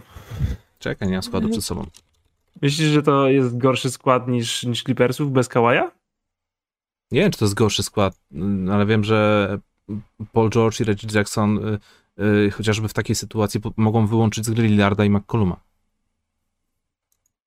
Dobra, to się może kiepsko zestarzać, bo to wszystko można zgasić jednym argumentem o nazwie This is bad shot, ale e, jeden wygrany mecz nigdy nie jest e, dowodem na cokolwiek. Ja bardzo miałem też problem duży z Portland, ale trochę wyżej ich oceniłem. Okej. Okay. Kogo dajesz na siódme miejsce w takim razie? Golden State Warriors. Warriors. Golden State Warriors, tak jest. którzy byli rok temu na dziewiątym miejscu. Mhm. E, No, byli na ósmym, ale przegrali play. No więc byli na ósmym, dziewiątym miejscu i to jest ta sama drużyna, plus Andrzej Gudala, którego wpływ już nie jest tak Oj duży. nie. I Clay Thompson, który ma wrócić może w grudniu. I Nemanja Bylicza, czyli to jest ten stretch for, którym zawsze chcia, który zawsze chcemy, żeby to był fajny stretch for grający. Który nie Mam- łapał się do składu Miami Heat, którzy dostali takie papę od Milwaukee, że Dlaczego się nawet- nie łapał do składu? Bo został wymieniony na e, gdzieś tam w połowie sezonu i po prostu nie wdrożyli go do gry, a wcześniej sobie całkiem fajnie radził. Andrzej Godala, wiadomo, że to może być cień zawodnika, ale nie musi. Wciąż może dawać e, kilka fajnych minut z ławki. Najbardziej mi się tutaj grał podoba więcej niż Nemanja Bielica w tej samej drużynie. Otto Porter. Może być tym graczem, którego Golden State Warriors potrzebowali. Zawodnik typu free and D. Ja wiem, że to jest A zawodnik, może zagrać którego... 15 meczów. Oczywiście, że może. Oczywiście, że może zagrać tylko 15 meczów, ale ja patrzę na ten skład i mi się to wszystko podoba. Poza tym mają debiutantów w postaci Mosesa Moody'ego, e, Jonathana Kumingi, wysokie piki e, i to może wyglądać i Clay Thompson wróci najprawdopodobniej w grudniu, być może maksymalnie w styczniu. To jest dobry skład. Na pewno oceniam go wyżej niż siódme miejsce. To jest Łukasz dobry skład od stycznia. Mhm. A trzeba zagrać 3 miesiące bez tego. I ja ci to i ty powiem ci, powiedziałeś plus, bo to jest właśnie zawsze, wiesz, można interpretować rzeczy na dwo- dwojako, pozytywnie, negatywnie. Ty zinterpretowałeś to pozytywnie, to ja powiem te same rzeczy z drugiej strony. Jonathan Kuminga jest kontuzjowany, Clay Thompson nie idzie tak szybko z rehabilitacją, ma wrócić może w grudniu, a może w styczniu. Mhm. I Godala ma 38 lat i był bardzo minusowy w tamtym roku w hit. Bielica był nawet za nim w rotacji. Otto Mhm. Porter nie zagrał więcej niż 30 meczów od 4 lat. No o tych samych prawda. rzeczach powiedziałem, co ty. Okej, dobrze, no ale wiesz, Otto Porter pauzował to długo po to, żeby właśnie w tym sezonie mógł zagrać przynajmniej 70 spotkań. Ja w to wierzę. Oby, oby, bo ja uważam, że Otto Porter to jest yy, bardzo fajny gość. Ja liczyłem, że Lakersi, jak, jak, jak, jak zobaczyłem to, że y, te były, po to pierwsze godziny były yy, okienka, jak zobaczyłem, że Golden State go podpisał za minimum, tak pomyślałem, kurczę, czemu Lakers tego nie zrobili? Mhm. E, pomyślałem tak. I to jest bardzo dobry zawodnik, kiedy jest na boisku. E, a z wszystkich tych rzeczy, które wymieniliśmy, jest dużo, dużo z nich nie jest zbyt pewne, wiadome i trzy z nich są bardzo stare, a dwie z nich są bardzo młode. I to Mhm. jest James Wiseman i Jonathan, James, James Wiseman i Jonathan Kuminga. One są bardzo młode. E, poza tym tak, myślisz, że Kary zagra lepszy sezon niż w tamtym roku? Nie wiem, stary, czy zagra lepszy sezon, ale wiem, że... Myślę, że ciężko będzie wiem, zagrać wiem, że, wiem, że ten gość nie wygląda na takiego, który nagle zaliczy teraz jakiś spadek y, jakościowy. No i poza nie, tym ale chodzi o to, że to był jeden z przypomnijmy so- najzdrowszych. I przypomnijmy sobie o wielkim, wielkim Jordanie Poolu, dla którego to będzie trzeci sezon w NBA i już nie jest nieopierzonym chłoptasiem, tylko on już coraz bardziej ogarnia, a w preseason pokazuje, że przestaje się bać. Jego jeden ruch em, przeciwko... Kogo on tam tak skrosował? On zrobił taki niesamowity e, spin move połowiczny, a później jeszcze step back i rzucił trójkę. Jeśli, jeśli on takie rzeczy będzie robić w NBA, to mamy do kolejnego Stefana. Miejmy ubiegłego kuzyna Kleja Thompsona w nim. W sezonie regularnym to będzie git. Gościa, który będzie stał tam, gdzie trzeba stać, biegać, kiedy trzeba biegać, odpalić 10 trójek, trafić 5. Dobra. Kogo dajesz na szóste miejsce w takim razie? Bo ja właśnie Goldenów w- wstałem na szóste, żeby nie było, nie przesadzam, nie daję ich wyżej. Dobra. E, Denver Nuggets. Wow. Grubo. Powiem ci. Czemu tak nisko? Ponieważ efektowna pauza. E, nie wydaje mi się, żeby Denver Nuggets, podobnie jak w przypadku Clippers, mieli motywację, chęć i potrzebę zabijać się o ten sezon regularny, wiedząc, że to nie jest ich rok, wiedząc, że Marej formie będzie prawdopodobnie w kolejnym sezonie dopiero, nawet jeśli by wrócił do gry, bo też jest tak, że jak grywasz ACL-a, to masz jakiś okres rehabilitacji, powiedzmy 9 miesięcy, a powrót do formy zajmuje kolejne 9 miesięcy. Wiedząc też, że są młodzi i mają cały trzon drużyny podpisane na długie lata i że wcale nie trzeba się spieszyć, ryzykować, nie jesteśmy Lakersami, Brooklynem, nie jesteśmy zmontowani na rok, nie jesteśmy starzy. Nie musimy zabijać się o ten sezon regularny, możemy spróbować za rok i w sumie się nic nie stanie. Wydaje mi się, że to może po prostu być taki sezon, gdzie po co eksploatować Jokicza bardziej niż rok temu, Mhm. po co ryzykować zdrowie Michaela Portera Jr.? Trzeba się trochę zgrać, pograć. Oczywiście wygrają dużo, dużo meczów, eee, ale wydaje mi się, że nie aż tak dużo i nie będzie im tak strasznie zależało na tym, żeby wskoczyć, nie wiem, na trzecie miejsce czy coś, bo bez Mareja w, przynajmniej w all-starowej formie, no to nie są kontenderem, a z nim są zdecydowanie, ale wydaje mi się, że to będzie przyszły rok. Że na przykład, jakbyśmy mieli przewidywać ósemki na przyszły rok, to ja mam Clippers i Denver w trójce. Mogę mhm. od razu wam powiedzieć. Ale na ten najbliższy sezon, kiedy obie drużyny przychodzą do sezonu z bardzo ciężko kontuzjowanym top 2 zawodnikiem drużyny, to po prostu nie będzie zabijania się o, o jakieś bardzo wysokie miejsce. No to ja tutaj w kontrze powiem, że może nie będzie zabijania, ale na pewno będzie walka, ponieważ jeśli Denver Nuggets nawet w takim sezonie odpoczynku, kiedy będą czekać na powrót, powrót Jamal Murray'a, jeśli oni wylądują na szóstym miejscu, to wydaje mi się, że mogą zakończyć swoją przygodę na pierwszej rundzie playoffs. A w, w, wchodząc w ten sezon po powiedzmy tych takich drobnych sukcesach w poprzednich playoffach, e, drugi, druga runda to powinien być ich plan minimum. A jeśli jesteś na szóstym miejscu, to nie wiem, jak, jaka jest u ciebie trójka, ale spotykasz się, nie wiem, z Lakersami, z Jazz, Phoenix Suns i tutaj może być problem, żeby ich przejść. Odpadnięcie w pierwszej rundzie może tam naprawdę znacząco zniszczyć y, chemię całej drużyny, która no, jest budowana po to, żeby walczyć o mistrzostwo, a nie odpadnięcie w pierwszej rundzie. Ale mistrzostwa bez Jamala Murray'a nie zdobędzie. Ale może być przynajmniej druga runda, żeby się nie podłamać całkowicie. Może być, ale to samo mogą powiedzieć sobie Clippers. Eee, a kiedy tak jesteśmy optymistami, no to wtedy już coś z tych trzech drużyn, które wymieniliśmy, nie wchodzą do drugiej rundy, więc gdzieś katastrofa wydarzy się na pewno. Eee, no tak, tylko że wiesz, no, Clippersi, Clippersi są bardziej zbudowani w oparciu o dwóch skrzydłowych, a z kolei tutaj widzisz Denver Nuggets, masz MVP Nikola Jokicia, masz Jamal Moreya, czyli drugiego strzelca, ale Michael Porter Jr. tutaj powoli się wychyla jako rolę, jako, jako nowy superstar i masz jeszcze Arona Gordona, który gdzieś tam jest trzecią opcją, nie? czy tam czwartą. Ale Clippers pokazali inspirującą koszykówkę w playoffach, przechodząc drugą rundę, mhm. Denver Nuggets zostali zdmuchnięci przez Phoenix. 4-0. Mhm. Pamiętam to bardzo dobrze, bo obstawiłem, że wygrają 4-3. No tak, tak, tak. No. Facundo Campazzo, że tak powiem, nie radził sobie z Chrisem Polem i Devinem Bookerem. Ja daję Denver, Denver Nuggets na czwarte miejsce. To tak, kurczę, dużo się nie różnimy. Tak po, po miejsce, po dwa. Szóste, czwarte, tak troszkę? No tutaj już trochę tak, ale tak te reszta jest tak całkiem, całkiem. Nawet, nawet nam tu idzie. Ładnie. Dobra, to Spurs, mów, ale to mów. jest... Trollowałeś, więc wybaczamy ci to, Łukasz. Dzięki za opinię, nie pytałem. Piąte miejsce, co dajesz? Portland. Portland? Tak, no wyżej już nie mogą być, no spokojnie. Wiesz, że w Portland już nie gra Mason Plumlee? No, ale gra Cody Zeller, a to jest y, drugi najbardziej y, analitycznie zaawansowany supercenter, który ma problemy ze zdrowiem. No to, to mamy tutaj spory, spory rozstrzał między piątym a ósmym miejscem, muszę ci przyznać. Tak, tutaj, tutaj mamy rozstrzał.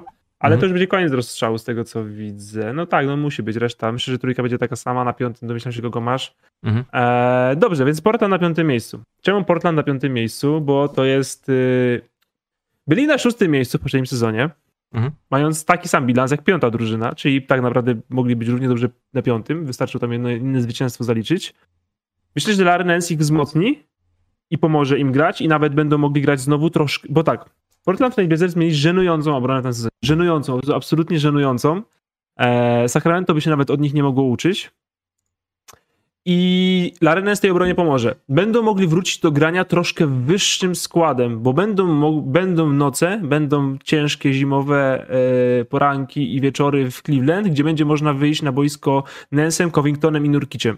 Mhm i pomóc obronie. Historycznie wyższy skład pomaga twojej obronie, oczywiście karsi twój atak, ale nie wszystkie drużyny NBA będą miały na tyle dobry atak spójrz, żeby na to odpowiedzieć, więc obrona musi pójść w górę i też zmiana trenera na pewno nie pogorszy obrony, bo się jej pogorszyć nie da.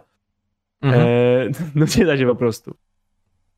Więc tutaj upatruję lekkiego optymizmu w kierunku poprawy obrony. Oczywiście ten optymizm to jest pewnie druga dziesiątka zamiast trzeciej. Nie, nie, nie będą top 5 obroną, na pewno. E, na pewno nie jestem obwodem, e, nie w, tej, nie w tej lidze, ale myślę, że mając zdrowy skład, bo oni są zdrowi, właśnie o to chodzi, że to, jakie drużyny mam za Portland, jak na razie, Nuggets, Warriors, Clippers, wszystkie drużyny, które nie są zdrowe. Mhm które mają naprawdę jakieś duże problemy przejściowe albo czekamy aż się skończą problemy. Blazers ich na razie nie mają. A sezon jest długi i właśnie trzeba będzie wygrywać te głupie mecze w Cleveland w lutym i wydaje mi się, że pełen skład Portland plus trochę może tej świeżości z nowym trenerem piąte miejsce powinna zapewnić, szczególnie, że tak jak mówię, w porównaniu z poprzednim sezonem to jest prawie żadna różnica, bo oni byli właśnie na piątym, szóstym miejscu, dokładnie taki mieli bilans. Ja na piąte miejsce wrzucam Dallas Mavericks, czyli bez zmian w stosunku do poprzedniego sezonu. Tylko, że na piąte miejsce Dallas wdrapali się grając tylko i wyłącznie w oparciu o jednego zawodnika. Mm, w tym sezonie z faktu, że każde takie typowanie to jest troszkę zabawa w przewidywanie przyszłości, bo ciężko jest tutaj analizować to tylko i wyłącznie patrząc na papier i nazwiska. E, Ale się zgadzam z absolutnie. Jedź prostu, Łukasz Dallas, bo spieprzyli, no dawaj. Ja, ja po prostu wierzę w to, że obecność Jelsena Kida, nowego trenera, sprawi, że Luka Doncic nie będzie e, tak często, tak często używany każdy, dosłownie w każdym posiadaniu, a wysoce będą uruchomieni. Jeśli damy radę zrobić, że Krzysztof Porzingis zacznie grać przynajmniej na poziomie piku, którym został wybrany, super. Jeśli Boban Marianowicz przestanie być maskotką, a faktycznie gościem, który da plusowe minuty, ekstra. Jeśli Tim Hardaway Jr. E, będzie załóżmy drugim strzelcem zespołu, ja tu nie widzę żadnych przeciwwskazań, żeby Dallas wylądowali na piątym miejscu. Tak, zgadzam się. Ja mam y, Dallas na czwartym, jak się można domyśleć. Dobrze, to ja wpisuję tego, tego co mam. Bo Dallas z Luką Donciciem to jest yy, to jest kontender po prostu. Mhm. A Dallas z Luką to jest po prostu kontender. Yy, chciałem, przepraszam, że tak jestem trochę zamulony, ale szukałem statystyk, żeby odpowiedzieć yy, Foxie Czakowi. Mhm. Panowie teraz zapomnieliście o Gordonie w Nuggets. No nie zapomnieliśmy o Gordonie w Nuggets, ale chodzi o tego samego Gordona w Nuggets, który zaliczał dwa punkty na mecz w playoffach. Eee, wracając do Dallas. Dallas z Luką Doncicia to jest kontender, tylko Dallas z Luka Doncicia Dallas Lukę Doncicia mieli odciążyć, a stało się wręcz przeciwnie, bo nie ma żadnego nowego kozłującego, yy, prowadzącego grę zawodnika, a Luka jest po pełnym yy, sezonie, playoffach i igrzyskach olimpijskich, mając najmniej przerwy chyba z wszystkich praktycznie zawodników yy, w tym sezonie. I on powinien odpoczywać, a nie będzie mógł tego robić. I oby się mhm. to Dallas czkawką nie odbiło, chyba że rzeczywiście dojdzie do, do, do, do, dojdzie do breakout roku Krystapsa Porzingisa albo Jason Kidd okazał się dużo lepszym trenerem i to wszystko jest właśnie wpisane, że coś z tego się mam nadzieję wydarzy, dlatego mam Dallas na czwartym. No to jest bardzo wysokie miejsce, przecież czwarte, mhm. eee, bo znowu mając lukę do cicia po prostu na boisku, powygrywasz masę meczów. To jest tak samo jak z Denver. Oni wygrają dużo meczów na pewno. Po prostu będą takie mecze, że nie wyjdą na boisku i ten mecz będzie wygrany. E, ale za Luką, no tak jak już mówiliśmy podsumowując, nie jesteśmy raczej chyba zadowoleni z off-seasonu w Dallas. No tak. Dobra, pierwsza trójka. E, ja proponuję to troszkę przyspieszyć, bo jak widać, spójrz na zegarek. E, mamy jeszcze do omówienia drugą konferencję pytania od widzów, więc, więc dzisiaj pewnie długo to poleci. Pierwsza trójka. Zobaczymy, w jakiej kolejności ustawiliśmy drużynę. Trzy. Dwa, jeden. Na trzecim miejscu daje Los Angeles Lakers, na drugim Phoenix Suns, Lakers. na drugim Phoenix Suns, na pierwszym Utah Jazz. Prawie. Lakers, Jazz, Suns. Mówisz od trzeciego? Tak, Lakers trzecie, Jazz drugie, Suns pierwsze. Dobra, już to wszystko sobie wpisuję. No to tutaj nie mamy aż takich e, różnic ogromnych. Jeśli chodzi o Los Angeles Lakers, to tutaj prędzej użyłbym tego twojego argumentu, którego użyłeś w stosunku do Denver Nuggets. To nie będzie walka, nie będzie wyścig. E, to jest drużyna, która będzie się do siebie docierać i musiło się onąć swój pik e, nie w okolicach weekendów wjazd, tylko w okolicach playoffów. No i poza tym początek sezonu dla Lakersów już nie zapowiada się kolorowo, bo Trevor Ariza będzie pauzować 8 tygodni, a Taylor Horton Tucker przeszedł operację, coś tam z kciukiem, jakieś pęknięcie czy złamanie, więc, więc mamy już dwóch zawodników na, e, z problemami zdrowotnymi. Phoenix Suns to jest wciąż Phoenix Suns. Y, nie zrobili mega dużych y, ruchów w stosunku do poprzedniego sezonu, a poprzedni sezon zakończyli na finałach NBA, więc super. Dodali Javala McGill, Andrego Szemeta, Elfrid Payton może jest średni w ataku, ale dołoży, dołoży w defensie. Utah Jazz, y, podpisanie Rudiego Geja wydaje mi się, że jest jednym z najważniejszych ruchów w ogóle na zachodzie i, on, i, ten, i ten ruch sprawi, że e, Utah Jazz wygra może z 60-65 spotkań. E, po prostu patrzę na Utah Jazz i ja widzę, że to jest drużyna skrojona pod sezon zasadniczy. No i będą katować cały czas to samo, będą wygrywać, a później przyjdą playoffy i no wiadomo, ale mówimy tutaj o, mówimy tutaj o, wiesz, o, o, o, o, o topce. W sezonie, w sezonie zasadniczym, więc tak to wygląda. Tak, tak bym to właśnie wytypował. E, powiedz mi, dlaczego dlaczego Suns na pierwszym, a, Lakers, a Jazz na drugim u ciebie? Tak naprawdę nie widzę tej dużej różnicy. E, wybrałem Suns na pierwszym, bo byli finalistami NBA, więc powinni wejść w sezon z większą pewnością siebie. Mm. Trochę bardziej ufam w zdrowie Suns niż w zdrowie Jazz. E, poza tym Suns byli w finałach NBA i mogą się sami przekonać, że generalnie to nie musimy za dużo zmieniać, bo przecież byliśmy tak blisko. A Utah Jazz mam nadzieję, że zrobią coś, co zrobił Milwaukee Bucks w tamtym sezonie. To znaczy, to, co mamy w playoffach nie działa. Mhm. Poeksperymentujmy trochę, żeby znaleźć coś, czego nie mamy, a czego będziemy potrzebować w playoffach.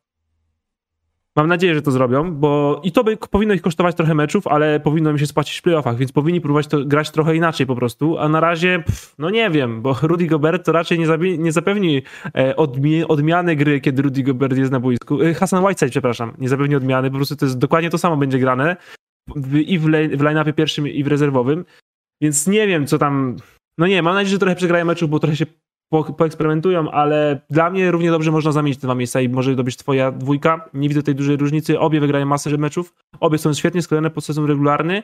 Obie są zdrowe, e, są zgrane i po prostu wejdą prawdopodobnie w ten sezon jak maszyny i myślę, że szybko odskoczą i będzie różnica między drugim i trzecim miejscem. A trzecie miejsce dla Lakers dlaczego? Nie wyżej, bo mają swoje lata, bo muszą się bardzo zgrywać, bo Russell Westbrook na pewno będzie potrzebować z miesiąca lub dwa, żeby znaleźć rytm, bo już widzieliśmy to i w tamtym sezonie i dwa miesiące temu, Mhm. a jednocześnie nie spadną raczej niżej, bo prawdopodobnie dwóch z trzech All-NBA zawodników będzie zawsze na boisku. A to dużo. Hassan Whiteside wchodzący na boisko, zmieniający Rudy'ego Goberta jest jak ja wchodzący za ciebie pod kosz. Niby podobni, a jednak nie to samo. Tak, ale, ale wiesz, to właśnie, kurczę, no ale, bo- ale, ale styl gry będzie taki sam, tylko gorszy po prostu, nie? No w sensie Rudy, Go- Hassan robi te rzeczy, co Rudy Gobert, tylko gorzej. Mhm. Dobrze, więc tak tak się, samego nie umie. tak się prezentują nasze ósemki na zachód. Szczyt podobny, dół nie do końca. Przejdźmy teraz do wschodu. E, przypomnij mi, że, póź- że później jeszcze był poruszony temat wystawy NBA Exhibition, bo to też jest dość istotne. Dobrze, ja szybko idę szukać dziewiątego, dziesiątego miejsca na wschodzie. Okej. Czekaj, bo ja to muszę teraz wszystko tutaj pousuwać.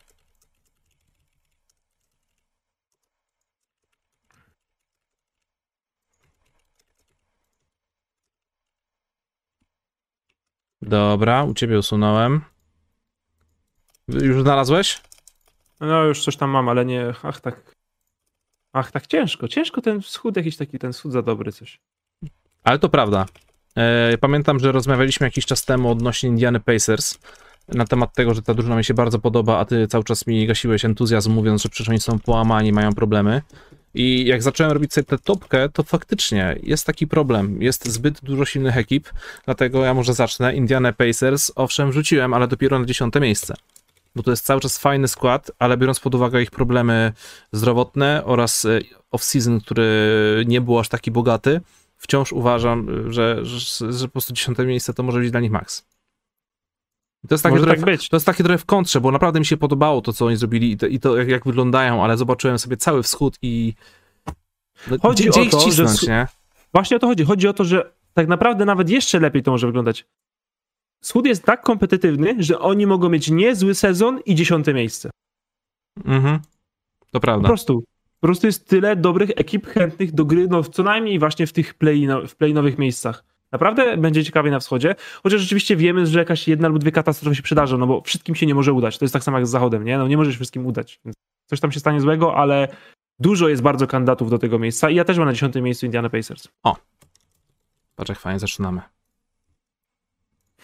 To w takim razie powiedz mi e, jako pierwszy może, kogo masz na miejscu numer 9?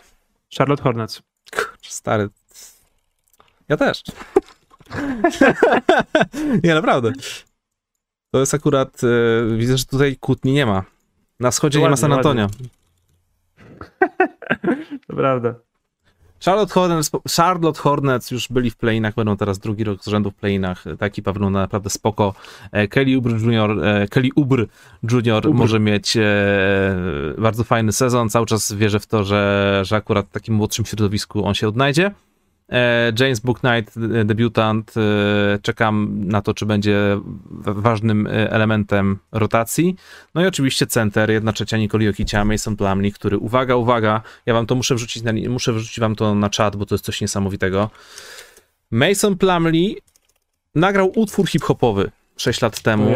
I ja ten kawałek sobie dzisiaj przesłuchałem, przypadkiem się na niego natknąłem i jestem przerażony tym, jakie to jest straszne, e, ale sobie wszedłem na Genius, żeby sprawdzić dokładnie mm, zwroty, e, jakie użył w tym, w tym utworze. I był kiedyś taki e, film e, Slumdog Millionaire Jaki był polski Był. tytuł? Pamiętasz może? E, Slamdog chyba po prostu. Chyba Slamdog, nie?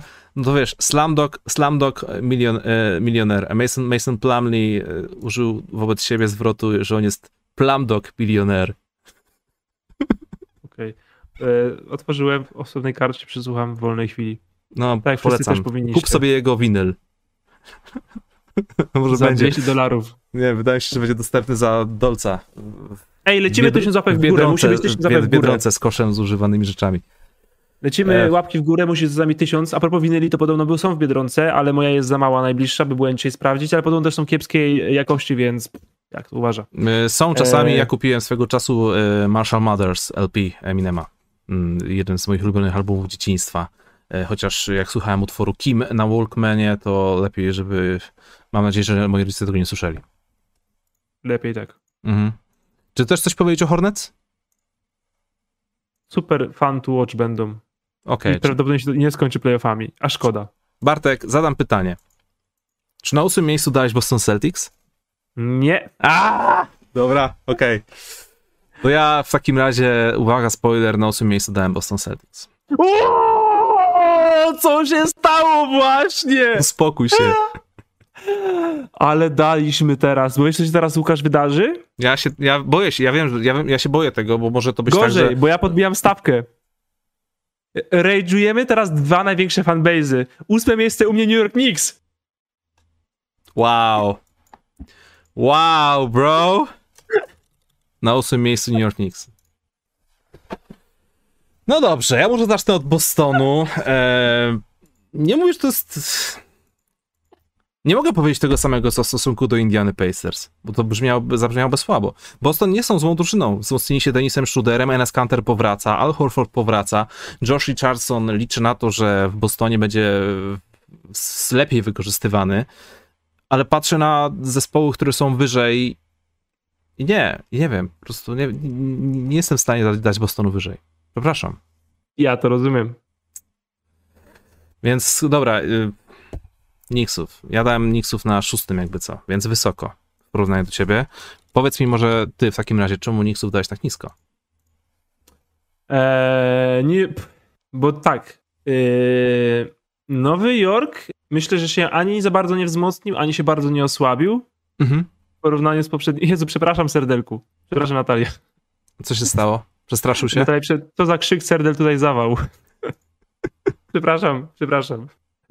Eee, wracając do Knicks. Mhm. Myślę, że się ani bardzo nie osłabili, ani się bardzo nie wzmocnili, bo osłabili swoją trochę obronę, poprawili atak, ale konkurencja po prostu, to samo co ma z Bostonem, po prostu konkurencja myślę, że jest lepsza. Mhm. Myślę, że się inne drużyny bardziej poprawiły lub mniej osłabiły i ciężko będzie Nixon powtórzyć ten sukces, bo moim zdaniem sukces poprzedniego roku był troszkę szybciej się wydarzył niż powinien. W sensie oni wyprzedzili bardzo e, jakby plan rozwoju, więc teraz powinni go statystycznie nie dogonić. Więc chcę studzić hura optymizm w Nowym Jorku, żeby, żeby Nowy Jork został spokojny, żeby kontynuował tą organiczną przebudowę, rozwijał zawodników i nie spanikował, że o Jezu, musimy walczyć o finał konferencji, już teraz przehandlujmy wszystkich za Mhm. Bena Simonsa. Wiesz co, ja ciut, ja ciut się z tobą troszkę nie zgodzę, bo Knicks, mi, Knicks zmieli e, w zeszłym sezonie które miejsce? Piąte? Czy ja sprawdzę sobie. Czwarte. E, No, czwarte. czwarte, piąte mieli taki sam wynik jak Atlanta.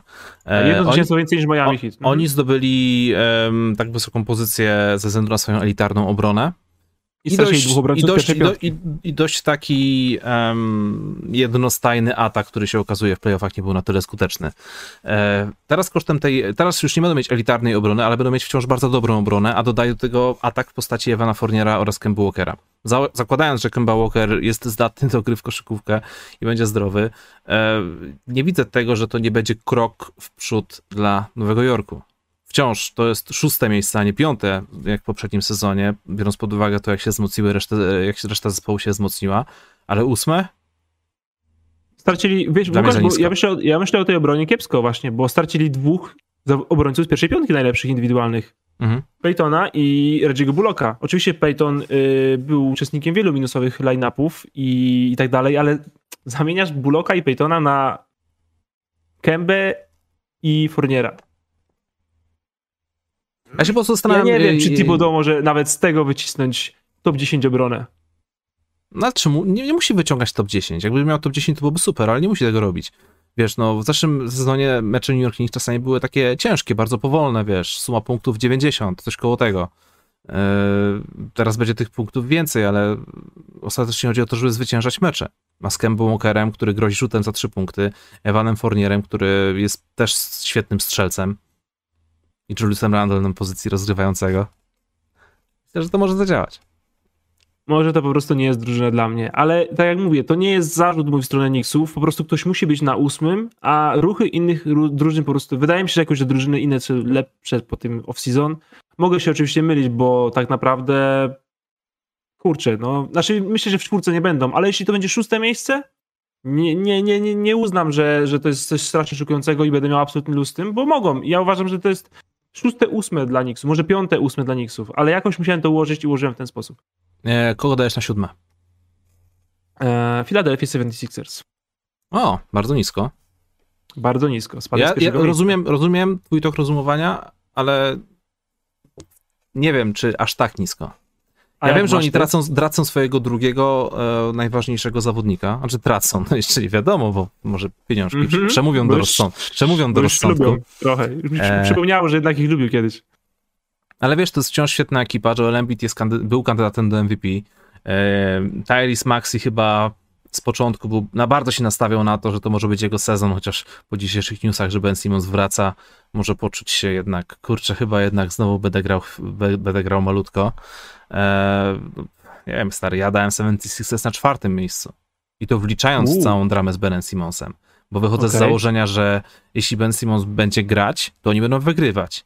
A jeśli nie będzie grać, to zaraz dojdzie do wymiany, dzięki czemu zdobędą zawodnika. już zawodnika, już nie, nie, będziemy gdybać. To, to nie jest podcast na, temat, na ten temat. Więc tak. od razu wpisuję sobie Filadelfię. Patrz jak na wschodzie. Na wschodzie to już mamy rozstrzał taki okrutny już pamięć. Trochę mamy. No. A... Jak to wszystko teraz powiedziałeś, to mam ochotę ich na szóste przejść. Mogę to zmienić? Możesz. Jeśli... Nie, nie, trzeba się trzymać. trzeba się trzymać. No. E, no. to jest spory spadek, bo przecież no, mówię o drużynie, która ma spaść z pierwszego na siódme. Mhm. A więc e, no, to jest duży, duży spadek, ale jest drama. Nie ma najlepszego drugiego zawodnika. Nie przepracował z nimi off-season na pewno. Jeśli nawet będzie grał, to ja, wiesz co, bo wiesz co, wiesz, teraz już widzę, czemu zrobiłem to, co zrobiłem. Bo rok temu, nie wiem, czy pamiętasz, jak przyzywałeś ósemki, ja miałem Houston w ósemce. Mhm. Mówiłem, że James Harden jest przecież tak dobry. Ale nie doceniłem chemii w drużynie. Jak teraz zawodnicy Philadelphia 76 po tych wszystkich komentarzach, które czytali o sobie od Bena Simonsa w mediach, mają z nim grać i się cieszyć grom? Też prawda.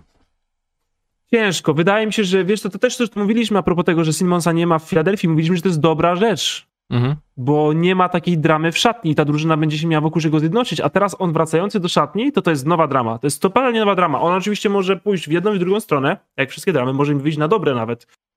Niezbadane są e, psychiki ludzkie, ale to jest nowa kompletnie drama, której wynik jest nieznany i po prostu wydaje mi się, że ciężko będzie. Ciężko będzie szczególnie na początku 76ers i znowu Joel Embiid jest fenomenalny, ale też nie jest okazem zdrowia. Nigdy nie był. Dlatego mam Sixers dopiero na siódmym miejscu. Chciałem, sprawdziłem sobie na Google, czy jest takie, taki zwrot, taki związek frazeologiczny. Niezbadane są psychiki ludzkie. zaraz, zaraz będzie. Okej. Okay. Kogo dajesz to szóste? E, na szóstym miejscu Chicago Bulls. To zabawne, bo ja dałem Chicago Bulls na siódmym. A, to ja tu, jestem, ja, to ja tu jestem hura optymistą Chicago więc coś tu chyba nie gra. No tak właśnie teraz czuję, że być może powinien zamienić 76 z Chicago, ale już jest jak jest, więc y, trzeba się tego trzymać. Ja liczę na to, że Chicago Bulls po prostu bez problemu dostaną się do pierwszej rundy urwą dwa zwycięstwa, a jak dojdą do drugiej rundy, to już w ogóle chyba wszyscy Chicago pójdą na fetę mistrzowską, nawet jeśli odpadną po drugiej rundzie. Bo to jest właśnie taki, to jest taki rodzaj wzmocnień, którego dokonali podczas tego season. No, ale o tym już gadaliśmy. E, ja już piałem zachwyty, nagrywałem materiały na ten temat, więc tutaj nie będę się rozwodził. E, wciąż jednak się tłumaczę z tego, że daję ich dopiero na siódme miejsce, z tego względu, że to jest zupełnie nowy team i to może być super, a może kompletnie nie pyknąć. Więc wyżej po prostu postawiłem drużynę, które się sprawdziły w jakimś tam stopniu. To prawda. To jest odważne, że drużyna z którego z dziesiątego w tamtym sezonie miejsca mhm. nawet gorzej, z 11 wyskoczy aż tak w górę, ale też te, myślę, że te różnice tak naprawdę, te, te różnice między 6, 10 chyba nie będą aż takie duże na wschodzie. E, nie zdziwił, nie, nie, nie sądzę, że tak to będzie. E, myślę, że mogą zamieszać naprawdę w playoffach, ale no nie ma co przeginać, więc mam ich tutaj na szóstym miejscu, bo upgrade drużyny jest y, no, oczywisty i na papierze, i nawet po tych pierwszych testach Okana w preseason, więc trzymam mhm. kciuki za nich. E, piąte, mów. Boston Celtics. Okej. Okay. Dodasz coś, Wyżej czego nie, mogę. nie mówiliśmy? Wyżej nie mogę, ale jakoś cieplej myślę o Celtach w tym sezonie niż w tamtym. Jest trochę tej kontynuacji na boisku, wraca Horford, który powinien im pomóc. W playoffach myślę, że ten skład nie ma przyszłości, bo kurczę, no Horford ma 150 lat, a Robert Williams jest za mały nagranie, wiesz, na Milwaukee, jest nawet za małe nagranie przeciwko Bamowi. I to są, ale to są problemy playoffowe. Mhm. W sezonie regularnym myślę, że Celtics grać szybką, nowoczesną koszykówkę i wygrają dużo meczów. Jeśli Tatum i Brown znowu zagrają sezon start, to piąte miejsce myślę, że jest w zasięgu. Więc wyżej pewnie niż się spodziewaliście, ale też nie oszukujmy się, piąte miejsce to nie jest jakiś szał. To nie jest czysta droga do finału w konferencji. A ja na piąte miejsce wrzucam Atlanta Hawks, którzy w poprzednim sezonie też wylądowali na piątym miejscu, jak zakwo z Nowym Jorkiem. E, nie zrobili zbyt dużych ruchów podczas tego season, grają praktycznie tym samym składem, dodali sobie na rotację niski Delona Wrighta pod koszem Gordzi Dzięga. I to byłoby na tyle. E, wspomniałeś o tych kontuzjach i oczekiwanie na to, kiedy tam wróci kilku zawodników, Onieka Okongu, Clint Capella, ale wciąż wydaje mi się, że to, tam, tam nie ma takich bardzo poważnych kontuzji, prawda? Nie, nie, to nie są poważne kontuzje. Kapela prawdopodobnie jakby żeby playoffy to by grały cały czas, bo ma jakieś mhm. tam przejściowe problemy. Dieng to samo, Onieka Okongu opuści chyba, chyba jeszcze z 2-3 miesiące, to to jest dłuższe. No ale to jest drugoroczny, więc też nie oszukujmy się, że jakoś zrewolucjonizuje, bo przecież mogą grać kapelą, a z ławki Galinari na piątce i też dawać radę.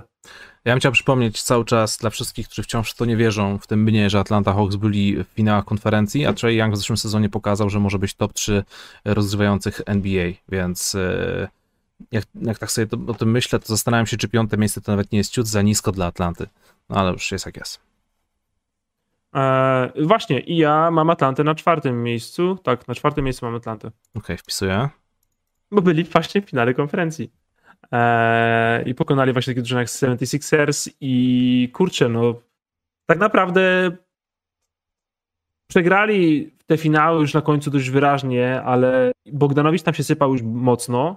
Trey skręcił kostkę, bo do skręconej kostki Treyanga to wcale nie byli tacy w ogóle nie wiadomo, wiesz, bez szans i totalnie odstającą drużyną.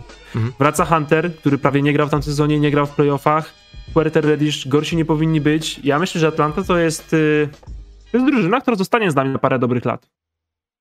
I fajne. widzę świat, w którym okaże się za trzy miesiące, że będziemy mieć yy, temat, czy być może nie, nie doszacowaliśmy Hawks.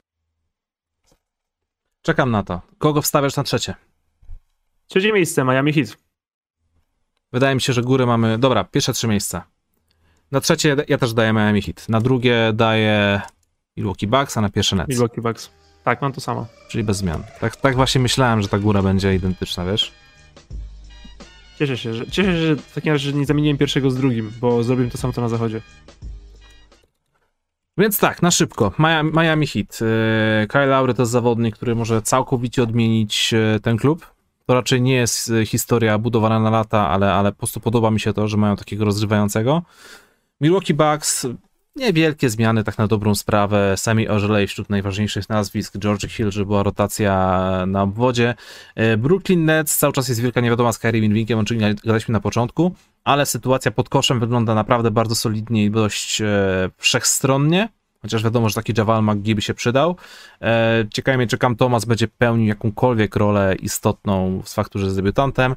No i ciekawi mnie najbardziej, czy zakładając ten absurdalny scenariusz, że Kyrie Irving faktycznie nie będzie grać, albo nie wiem, zakończy karierę, zostanie wymieniony z Sacramento, cokolwiek. Zastanawiam się, czy Patty Mills nagle nie okaże się rozrywającym drużyny mistrzowskiej. Może tak się to skończyć. Eee, ja myślę, że Nets wychodząc na boisko, nawet bez Irvinga, mhm. mają 115 punktów rzuconych tak i to wystarczy na wygranie 45 meczów bez robienia czegokolwiek więcej. Mhm.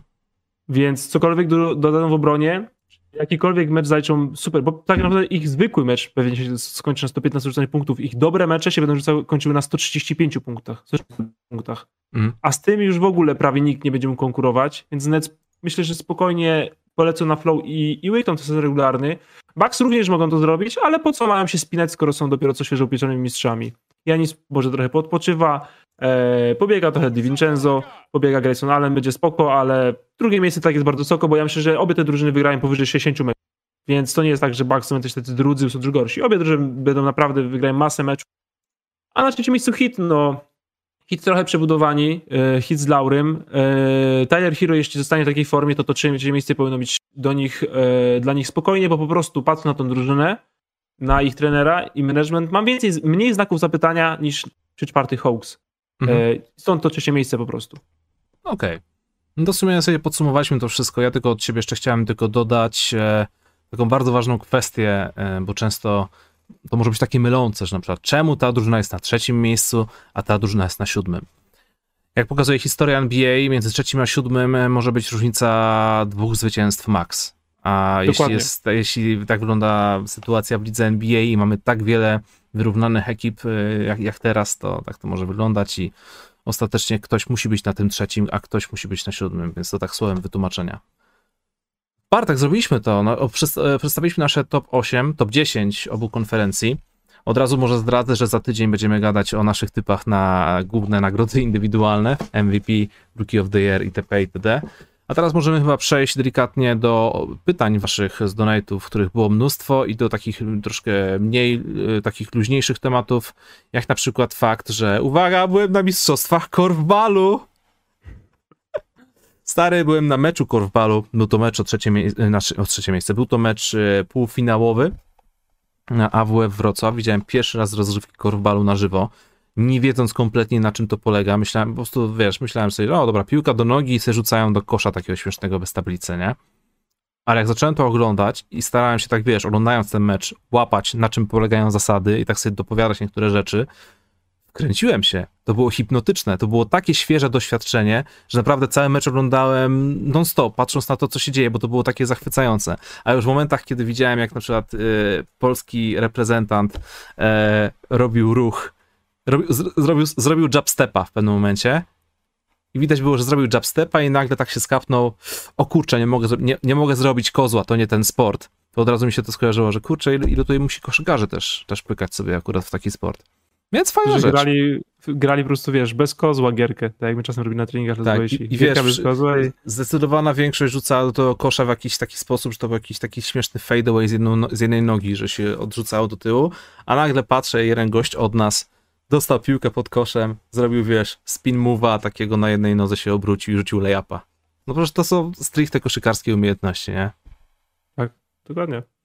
Ale fajnie, żeby się na tym evencie Dostałem zaproszenie, dostałem zaproszenie i po prostu stwierdziłem, że muszę w końcu pojechać, wiesz. Dzieje się to Mistrzostwa Europy w korfbalu, no to jak na Mistrzostwa Europy bym miał nie jechać? W ogóle gratulacje dla polskiej reprezentacji. Akurat byłem na meczu półfinałowym, który wygraliśmy, a następnego dnia były finały, które też zresztą wygraliśmy, więc, więc tam gratulacje. Mam, pamiąt mam pamiątkę. Nie wiem, bo ja się spóźniłem lekko. Ale to chyba a. jest jakieś takie, nie wiem, ma 4 kwarty po 12-15 minut. Brzmi koszykarsko. No, Ciekawe. Powiem ci, ja bym sobie w to zagrał z jednego powodu. Po tych wszystkich moich kontuzjach, ja się teraz w ogóle boję jakichkolwiek kontaktów robić. To jest sport bezkontaktowy. I niektóre sytuacje wyglądały dla, wiesz, dla, dla koszykarza, który grał, dla, dla, osoby, która ogląda koszykówkę przez całe życie, niektóre sytuacje były wręcz takie zabawne, że wiesz, tutaj ręce w górze cały czas, przechodzisz, robisz sobie kółeczka wokół zawodnika, że, bo nie możesz go dotknąć, nie możesz go popchnąć i w ogóle. Nie wiem, no ciekawe to jest, tak to chciałem w ramach takiej dygresji o tym powiedzieć, bo jest to w pewien sposób, e, nie wiem, dziecko koszykówki, sport, interpretacja rzucania do kosza w końcu, nie? Spoko, super, że poszedłeś na ten event, to naprawdę. Jesteś, Jak zobaczyłem jesteś zachwycony. Jesteś. Nie, bo, bo, nie, bo, też, bo, też, bo ja nie mam nic do dodania, bo ja nie widziałem no. tego sportu na żywo nigdy i też y, trochę pisałem na czacie, dlatego tak y, mhm jestem głową z tobą, ale nie pełną mimiką. Nie mam Dobrze. takiego pojemnego mózgu. E, uważam, to jest super sprawa, że pojechałeś. Jak myślisz, że to jest takie, wiesz, włączysz się z koszykówki, to kurczę, może rzeczywiście warto zainteresować. E, jeśli szczególnie część ruchów, które umiemy, może tam pomóc. To jeszcze drugi temat NBA Exhibition w Warszawie. Nie wiem, czy, nie wiem, czy masz zamiar się tam wybierać. E, ja się pojawiłem na otwarciu e, i, i, i w dniu, w którym to wszystko widziałem, byłem zajarany. W sensie taki zachwycony, że, że coś takiego w ogóle coś takiego w Polsce jest. No nie ukrywajmy, Polska nie jest krajem, w którym takie tematy koszykarskie, jeszcze tematy powiązane specjalnie z NBA są w jakikolwiek sposób celebrowane. Tego po prostu tutaj u nas nie ma, więc, e, więc to było po prostu fajne, że można było pojechać tam i zobaczyć kilka eksponatów na żywo. Tylko później, po kilku dniach, tak dotarło do mnie, że w sumie te eksponaty, to wiesz, to są, są to roll-upy yy, z wielkimi wydrukami, cytatami koszykarzy, są to, wiesz, ekrany, na których można obejrzeć mecze, są to kartonowe, kartonowi bohaterowie z, z, z NBA, jerseje, z tych ciekawszych rzeczy to wiesz, można było porównać sobie wielkość stopy czy wielkość dłoni do, do, do dłoni Kawaja, Janisa, stopy Szaka. Był prawdziwy but Szaka, e, który był przeogromny, były jakieś tam automaty z grami e, koszykarskimi, był prawdziwy puchar Larego O'Briena, przy którym każdy sobie cykał zdjęcia po kolei. Była też replika w drugim pokoju, zupełnie inaczej przedstawiona. I wiesz, tak sobie myślałem, że jako całość wszystko robiło takie fajne wrażenie, ale ja nigdy nie byłem na meczu NBA w Stanach. I wydaje mi się, że gdybym był na meczu NBA i bym poszedł do tych wszystkich sklepików e, przed halą i w ogóle, to całkiem możliwe, że zobaczyłbym 90% z tego, co było na wystawie w Warszawie. I wiesz, nie ma w tym, okay. niczego, nie ma w tym niczego złego, bo ostatecznie kupienie biletu do, na taką wystawę jest tańsze niż wylot do Stanów i kupienie biletów na mecze NBA ale już naczytałem się bardzo wiele różnych opinii dość negatywnych, że wiesz, wiele osób spodziewało się jakieś tam fajerwerki, a ostatecznie poszli na wystawę, gdzie pochodzili tam półtorej godzinki, to byłoby na tyle. Więc wiesz, fajnie wszystkiego jest i fajnie wszystkiego, wszystkiego w ogóle w Polsce zostało wprowadzone. Na otwarciu był Marcin Gortat, byli też reprezentanci, przedstawiciele NBA, wiesz, było otwarcie, tam po angielsku było tłumaczone wszystko, więc to super. Ale jeśli jesteś takim fanatykiem koszykarskim, siedzącym na Basketball Reference, wiedzącym wszystko, widzącym wszystko, to możliwe, że się troszkę tam sparzysz, że jest tego e, ciut za mało. A jeśli jest... obniż, obniż oczekiwania, zwiększ zadowolenie. Tak, jeśli idziesz po prostu sobie na rozrywkę, popatrzeć na pewne rzeczy na żywo, takie, które bez problemu znasz z internetu, a żeby móc je, wiesz, dotknąć, zobaczyć z bliska, wiesz, w wersji analogowej, albo jedziesz z rodziną, żeby zajarać dzieciaków, to na pewno jest to super sprawa. E, jeszcze druga rzecz, e, która jest godna wyjaśnienia, że tak powiem, to to, że niektóre jerseje, które były wystawiane na tej, e, na tej wystawie, poszło, poszła w eter informacja, że mogą być e, fejkami, jakimiś tam spreparowanymi chińskimi podróbkami i to już jest naprawdę gruba sprawa. Ja tutaj nie rzucam w eter żadnych oskarżeń, bo takie rzeczy najpierw uważam, przynajmniej ja uważam, trzeba wpierw je wyjaśniać, pisząc do organizatora, wytłumacząc tłumacząc sytuację, dostać jakieś oficjalne mm, oświadczenie, przedstawienie tematów według organizatora, niż y, wychodzenie jak jakiś chłopek z widłami i szukanie, wiesz, dramy za wszelką cenę. Ale jeśli faktycznie są to fejki i e, organizatorzy na przykład to wiedzieli i myśleli, że a, Polak przyjdzie i nie będzie wiedział, to jest to strasznie słabe. A, ale jeśli nie wiedzieli, to w sumie jest to takie trochę, że wiesz, wow, ta wystawa jest organizowana przez NBA, tam byli przedstawiciele NBA. I nikt się nie skapnął. Powinni wiedzieć. Nikt się nie skapnął, wiesz. Powinni mieć ludzi od rozpoznawania fałszywek. Mhm. Więc wiesz, mam takie mieszane uczucia, ale nie żałuję. Tam pojechałem specjalnie. Jecha... Spędziłem w samochodzie 8,5 godziny jadąc z tej we w żeby przez dwie godziny patrzeć na tę wystawę i nie żałuję tego dnia. Może to ujmę w ten sposób. A jeśli przełożylibyśmy to jeszcze dla doświadczenia właśnie dla dzieciaków, bo w sumie to, to jest najważniejsze, jeśli mamy promować koszykówkę, mhm. to wychodzi raczej na plus. No tak. Tylko to jest tak, że wiesz, jakby to ująć, nie wiem, czy yy, nie będę już za bardzo komentował tej sprawy z, z fejkowymi koszulkami, bo to jeśli, to jeśli to wszystko to jest prawda, no to faktycznie to jest strasznie słabe, ale jeśli wiesz, led, ledwo co, że zrobiliśmy pierwszą taką wystawę NBA w Polsce i oczywiście wszyscy narzekają, bo to nie jest, wiesz, yy, wielka wystawa, yy, gdzie wszystko zobaczysz i zobaczysz w ogóle tutaj yy, podpis Wilta Chamberlaina, a tu jest Game Worn Jersey Michaela Jordana, a tu jest coś tam wiesz, to, załóżmy, że jest sytuacja, że na przykład jest NBA Europe w Polsce mhm. i przyjeżdża Milwaukee Bucks z Los Angeles Lakers. Tylko, że nie wiem, na przykład LeBron James i Janis Antetokounmpo postanawiają, że nie chce im się przyjeżdżać do Polski. Czy to jest powód, że narzekasz wtedy na to, że to się w ogóle odbywa i w ogóle bez sensu nie kupuję biletu, czy jedziesz? Jadę i narzekam.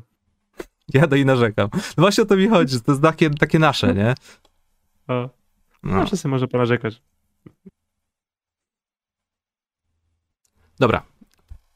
Ty byś pojechał na tą wystawę? Masz zamiar w ogóle, czy nie? E, myślimy o jakimś wypadzie w ciągu najbliższych dwóch miesięcy do jakiegoś miasta większego w Polsce i Warszawa jest y, na liście, więc są szanse. No to spoko, daj znać, co to, co to y, później o tym myślisz, dobra? Koniecznie, koniecznie nam znać. Bo w wiesz, ogóle, ja, ja to troszkę na hypie mówię.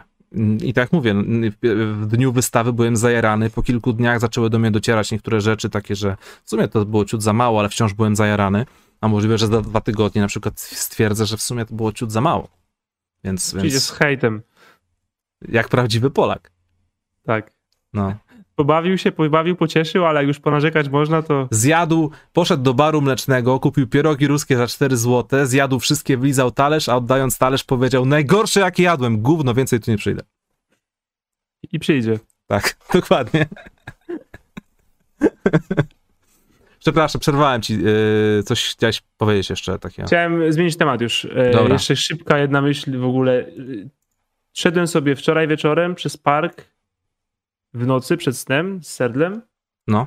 i tak jest już taka jesień, solidna już jest ta jesień. To już tak, już tak wszystko już praktycznie umarło, co miało umrzeć. Mhm. Są te liście i tak trochę już przygniwa wszystko i tak wilgotno i tak sobie myślę, ależ pachnie koszykówką za rogiem. No. Pachnie, bo to jest taka właśnie pora roku, bo inauguracja sezonu NBA to Dokładnie. jest właśnie ta najbardziej gnijąca, zimna, nieprzyjemna jesień. I Mhm. poczułem hype. Mega. Poczułem hype. I teraz wychodzę rano i wieczorem i patrzę na tą jesień. Nie przepadam za nią. Zdecydowanie wolę lato, ale moja narzeczona jest jesieniarą, więc też się trochę mm, otrzaskuję z całą tą jesieniowatością i czuję hype przez to, że koszykówka już jest tak blisko. To jest super rzecz, bo jeśli naprawdę kochasz koszykówkę i NBA, to możesz sobie połączyć tą, to właśnie jesienne błoto z e, milszymi dniami i e, zarwanymi nockami. Dokładnie. Są zawsze plusy i minusy, jak we wszystkim. Lecimy z donatami. Lecimy z donatami, bo jest ich dużo, a spójrz na godzinę, Bartek. Polecieliśmy Nie dzisiaj jest- grubo. Nie jest już śmieszna. Nie jest śmieszne. My nadrabiamy to, co w zeszłym tygodniu mieliśmy krótsze studio, więc teraz chyba 3 godziny polecimy. Dobra. E, Drago 1- 174. Pozdrawiamy serdecznie. Siemanko panowie. Jesteście porządni. Jak zawsze oglądam, super się słucha. Szybkie pytanko, kogo typujecie na największe pozytywne, największe negatywne zaskoczenie sezonu, jeżeli chodzi o zespół, jak i koszykarza. Pozdrawiam. Na szybko. Szybkie pytanie, szybka odpowiedź. E, pozytywne zaskoczenie drużyny. em, Charlotte Hornets. Okej, chciałem to powiedzieć. No to ja może powiem Miami Heat. E, jeśli chodzi o y, zawodnika Alex Caruso. Kurde, oby to był Alex Caruso.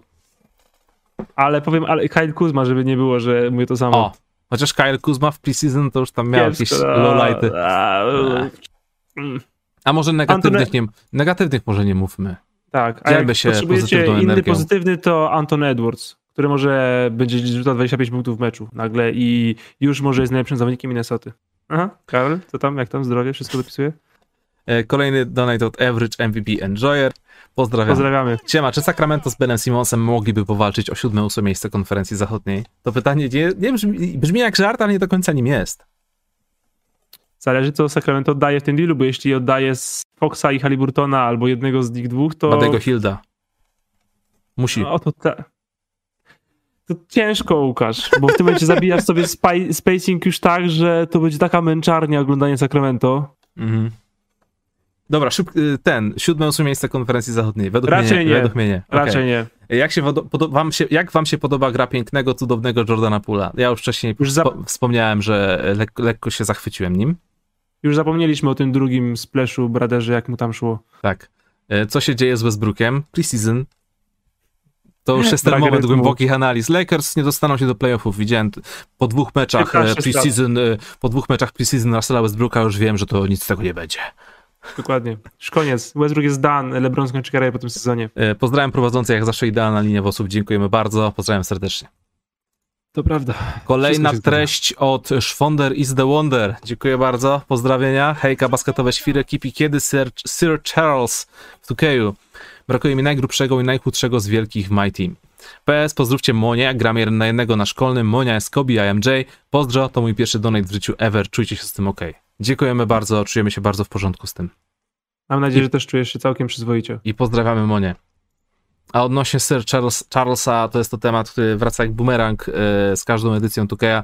E, Charles po prostu powiedział kilka lat temu, że nie zgodzi się na użyczenie swojego wizerunku, dopóki e, NBA 2K tam nie wpłaci nie wiem, miliona dolarów na e, fundusz e, zawodników. Tylko nie wiem, czy jest sens wpłacać ten hajs na fundusz zawodników, bo czasem ten hajs nie wiadomo gdzie leci. Prawda Bartek?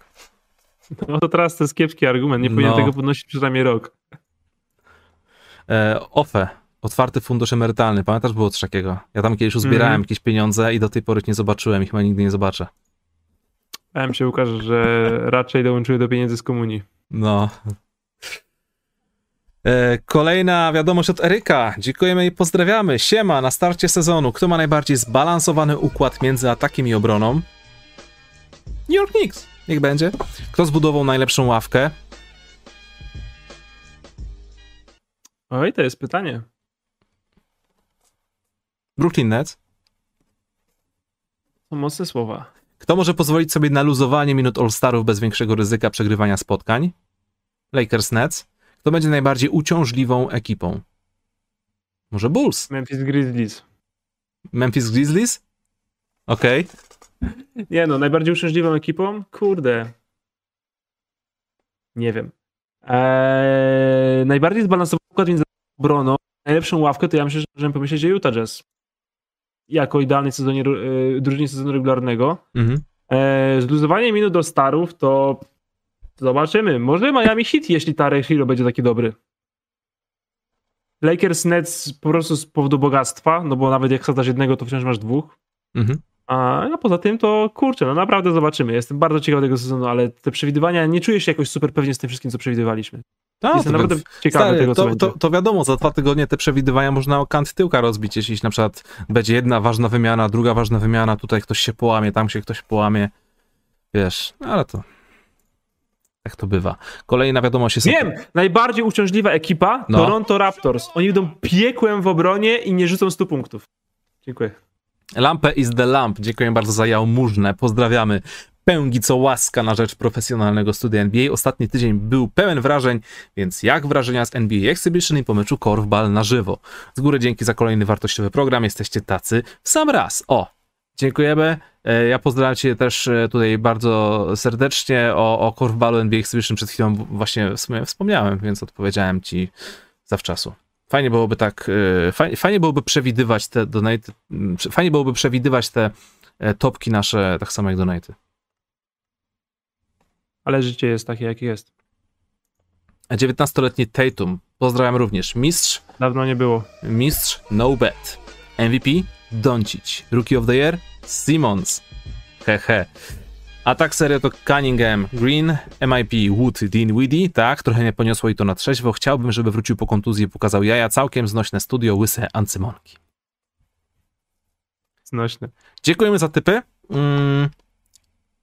Odniesiemy się do nich za tydzień, kiedy będziemy przedstawiać swoje własne typy. Ogólnie możecie nam pisać pod, ty- w komentarzach pod tym streamem, e, kto według was właśnie zgarnie MVP, e, Defensive Player of the Year i te wszystkie indywidualne nagrody.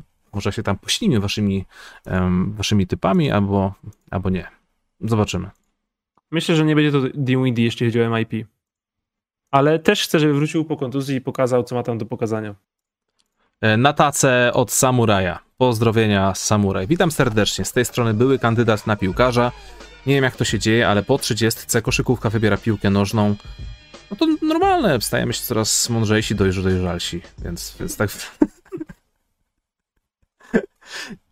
A, drobna złośliwość. Pierwszy raz na żywo do tej pory, głównie z odtworzenia, a generalnie kawał dobrej roboty, pozdrawiam. Dziękujemy pięknie, pozdrawiam również.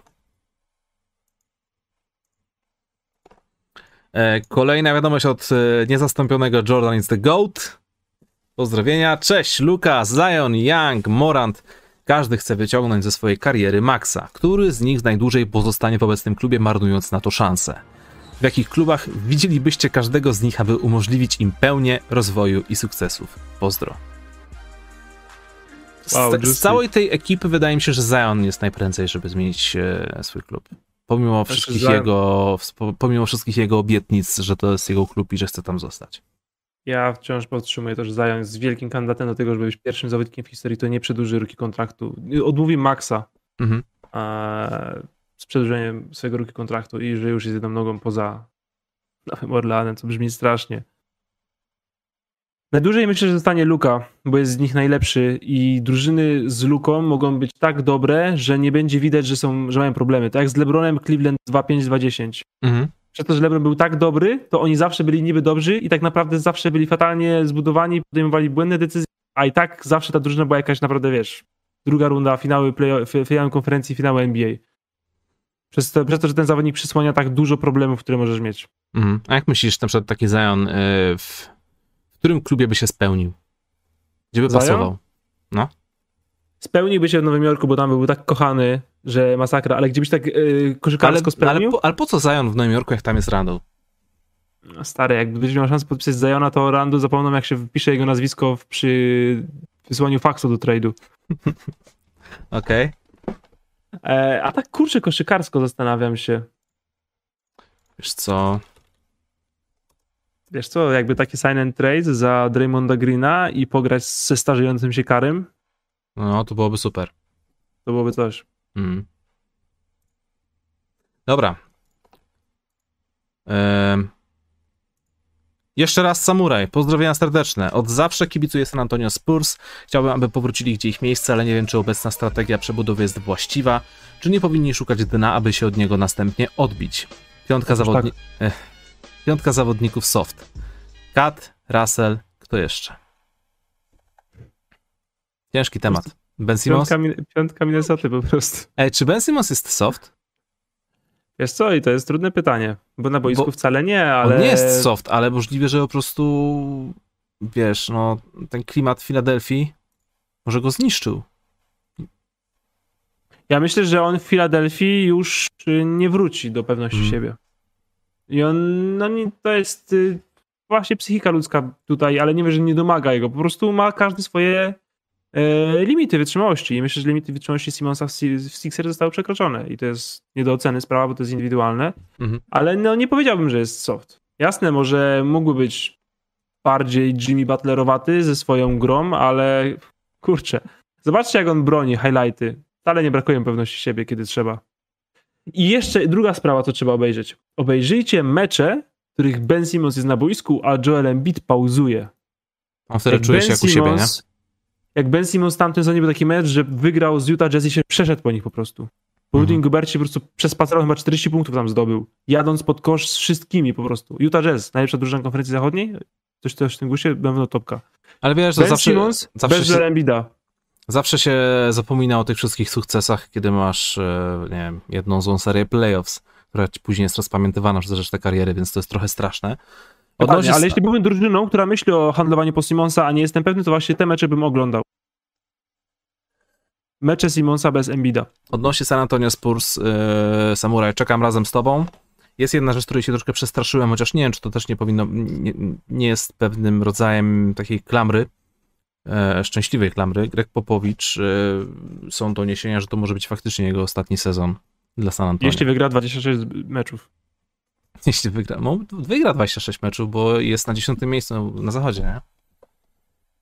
Stary, Houston over San Antonio. Możemy się założyć. Houston skończy wyżej sezon regularny niż San Antonio. No Okej. O co się zakładam? A, O hmm. 15-minutowy kącik miłości Sacramento Kings. Dasz radę? A może po prostu tej drużyny, która przegra, w sensie, że jeśli Houston będzie niżej, to ja zrobię im kącik miłości, jeśli San Antonio będzie niżej, to ty zrobisz im kącik miłości. Lub Ja to, ja to z przyjemnością zrobię. To odwrotnie. Nie.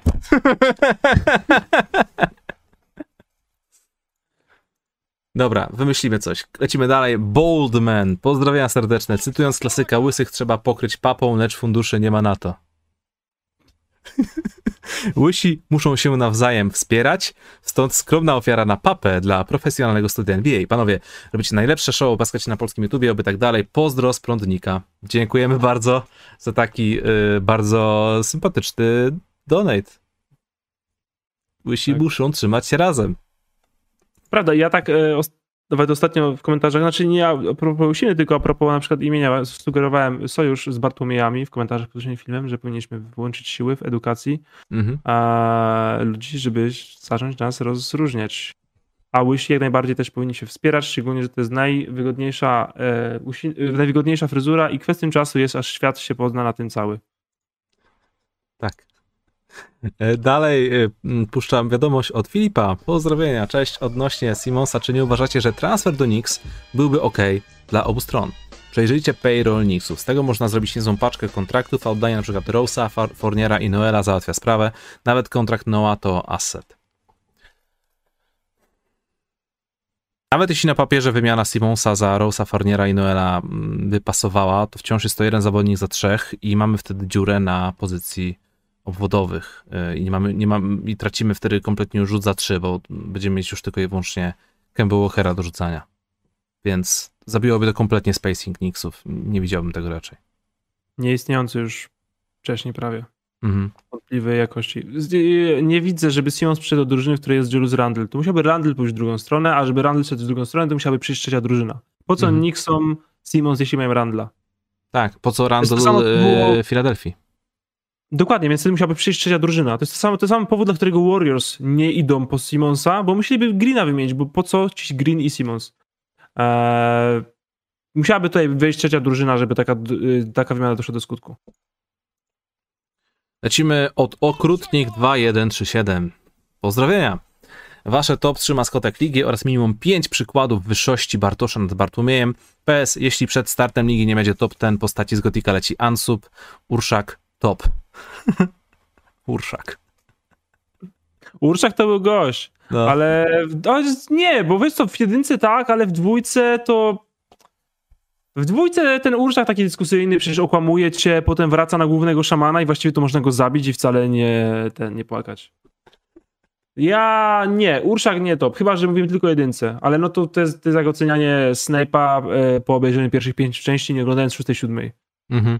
E, top 3 maskotek ligi.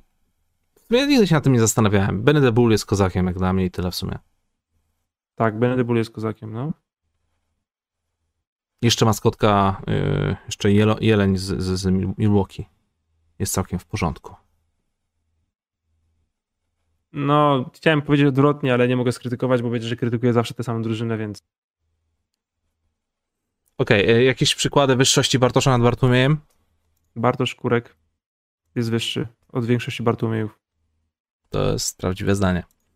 E, Mitel, dziękujemy bardzo za hojnego donata. Świetna robota, panowie. I dziękujemy. I tutaj jest GIF. Dragon balowy Michael Jordan. Ja to powiększę, żebyście to zobaczyli. Nie wiem, czy to będzie widać. Ale ten GIF jest naprawdę przekozakiem.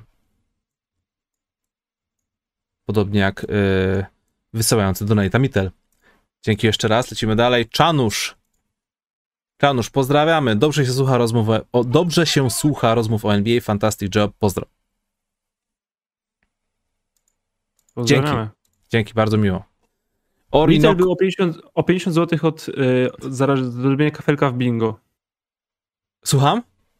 Mitel był o 50 zł od y, zaliczenia kafelka w bingo. Kurczę, Bo- faktycznie. Ej, już, już było Gotiku, już było dużo tych rzeczy z bingo. Trzeba, trzeba to wykreślić e, jutro z rana czy coś. Orinoco.pl, kolejna jałmużna od wspierającego widza. Dobry wieczór dla ekspertów. Dzisiaj większa dziesięcina. Nadrabiamy zaległości. Pytanie. Top 5 największych boostów i top 5 największych styli w historii draftu, nie licząc piku numer 3 w 84. Pozdrawiam. Z głowy? Basty, Basty? Greg Oden, Mm, Hashim Tabit, Antony Bennett, Antony Bennett, no, Michael Olowokandi. Tak jest. No, może N- największe stile. Nie wiem, Isaiah Thomas, dlatego jednego Kobe sezonu. Bryant, Kobe Bryant, 13 pik. Dennis Rodman. Luke, Luka Kawhi Leonard. Doncic. Manu Ginobili. Luka Doncic, a do Bastu dopisujemy Marina Bagleya. Jak musimy tego nie zrobić? Dobra, okej. Niech będzie, niech będzie. Eee, kolejna wiadomość od Kapiego. Pozdrawiamy. Witam znawców piłki kozłowanej. Off-season mało było pozytywów na temat Bostonu. Jednak ostatnio Zach Love rzucił gorące ujęcie obrona Celtów top 5 ligi. Switchowanie wszystkiego w obronie póki co wygląda solidnie. Kto wam zaimponował w tym tygodniu? Sorry Kapi, ale ciężko, ciężko mi się to czytało po tym, jak postawiłem Boston na ósmym miejscu. Mam nadzieję, że wybaczysz mi to i, i, i że Boston przekona, przekonają mnie, że, że jestem w błędzie. Jak coś to kapi, jesteśmy ziomkami, ja miałem ich na piątym. Pamiętaj, pamiętaj mi to w chwili próby. A kto nam zaimponował w tym tygodniu, to w sumie na początku e, programu powiedzieliśmy o tych kilku akcjach. No, jak John- dla mnie John Collins, to, to, to mi się będzie śniło po nocach to, co on zrobił, ale, ale Jarrettowi Allenowi. Ej, ale ta paka Davisa też była naprawdę dobra. Druga, gorsza niż Collinsa, ale naprawdę była bardzo dobra. W sensie ten alejub w akcji 2 plus 1, 2 na 1? Tak, tak, tak, tak, tak. Bardzo fajny alejub 2 na 1. Praktycznie taki sam jak poster nad mierzącym 7 stóp centrem. Który się nawet nie wybijał. Tylko to jest drugi wsad najlepszy. Antony Davis się prawie nie wybijał. Antony Davis to prawie tam skończył karierę swoją spadając. No i to już tak swoją drogą. John Collins na przykład skończył karierę nie swoją, ale prawie skończył karierę gościem, na którym przeskoczył. Zareta Elena to już kariera się kończyła tyle razy, on już tyle posterów zaliczył, że... Stary, tak się kończyła, że dostał 100 milionów przed chwilą. I trzeba mu oddać hod, że wciąż skacze do tych bloków. O To prawda, to prawda. To, to trzeba mieć jaja, żeby, żeby mm, w dzisiejszej NBA cały czas starać się w tej kwestii. Eee, anonim, pozdrowienia, standardowe pozdrowienia z Bielska Białej. Miłego wieczoru dla... Czy Bielsko-Biała jest w naszym bingo, czy nie? Bo jeśli nie, to trzeba Eee, zrobić. Nie, ale jest, całko, jest, jest, jest stosunkowo świeża. Więc myślę, że Trzeba, można to pisać. Jest, jest tutaj kilka e, miejsc, które można zamienić na to. Coś, E, to się będzie działo rzadziej, na przykład moje 10 punktów. Ha? I miłego wieczoru dla wszystkich, a co się tyczy was, panowie, jesteście bardzo w porządku. Dzięki. Dzięki wielkie. E, jesteście solidni, odhaczam. Wierny fan Sonix. Pozdrawiamy. Oglądam, chociaż głównie słucham z odtworzenia. Was od dawna i doceniam bardzo. Z wami żaden off-season nie jest straszny. Robicie świetny program, nie przestawajcie i niczego nie żałujcie. To jest nasza dewiza. Nie przestawać i nie żałować. Oraz być solidnymi. Tak. Czyli Jest. być ok, ale nie przesadzać. Obniż oczekiwania, zwiększ zadowolenie. Tak. I będziesz zadowolony z NBA Exhibition.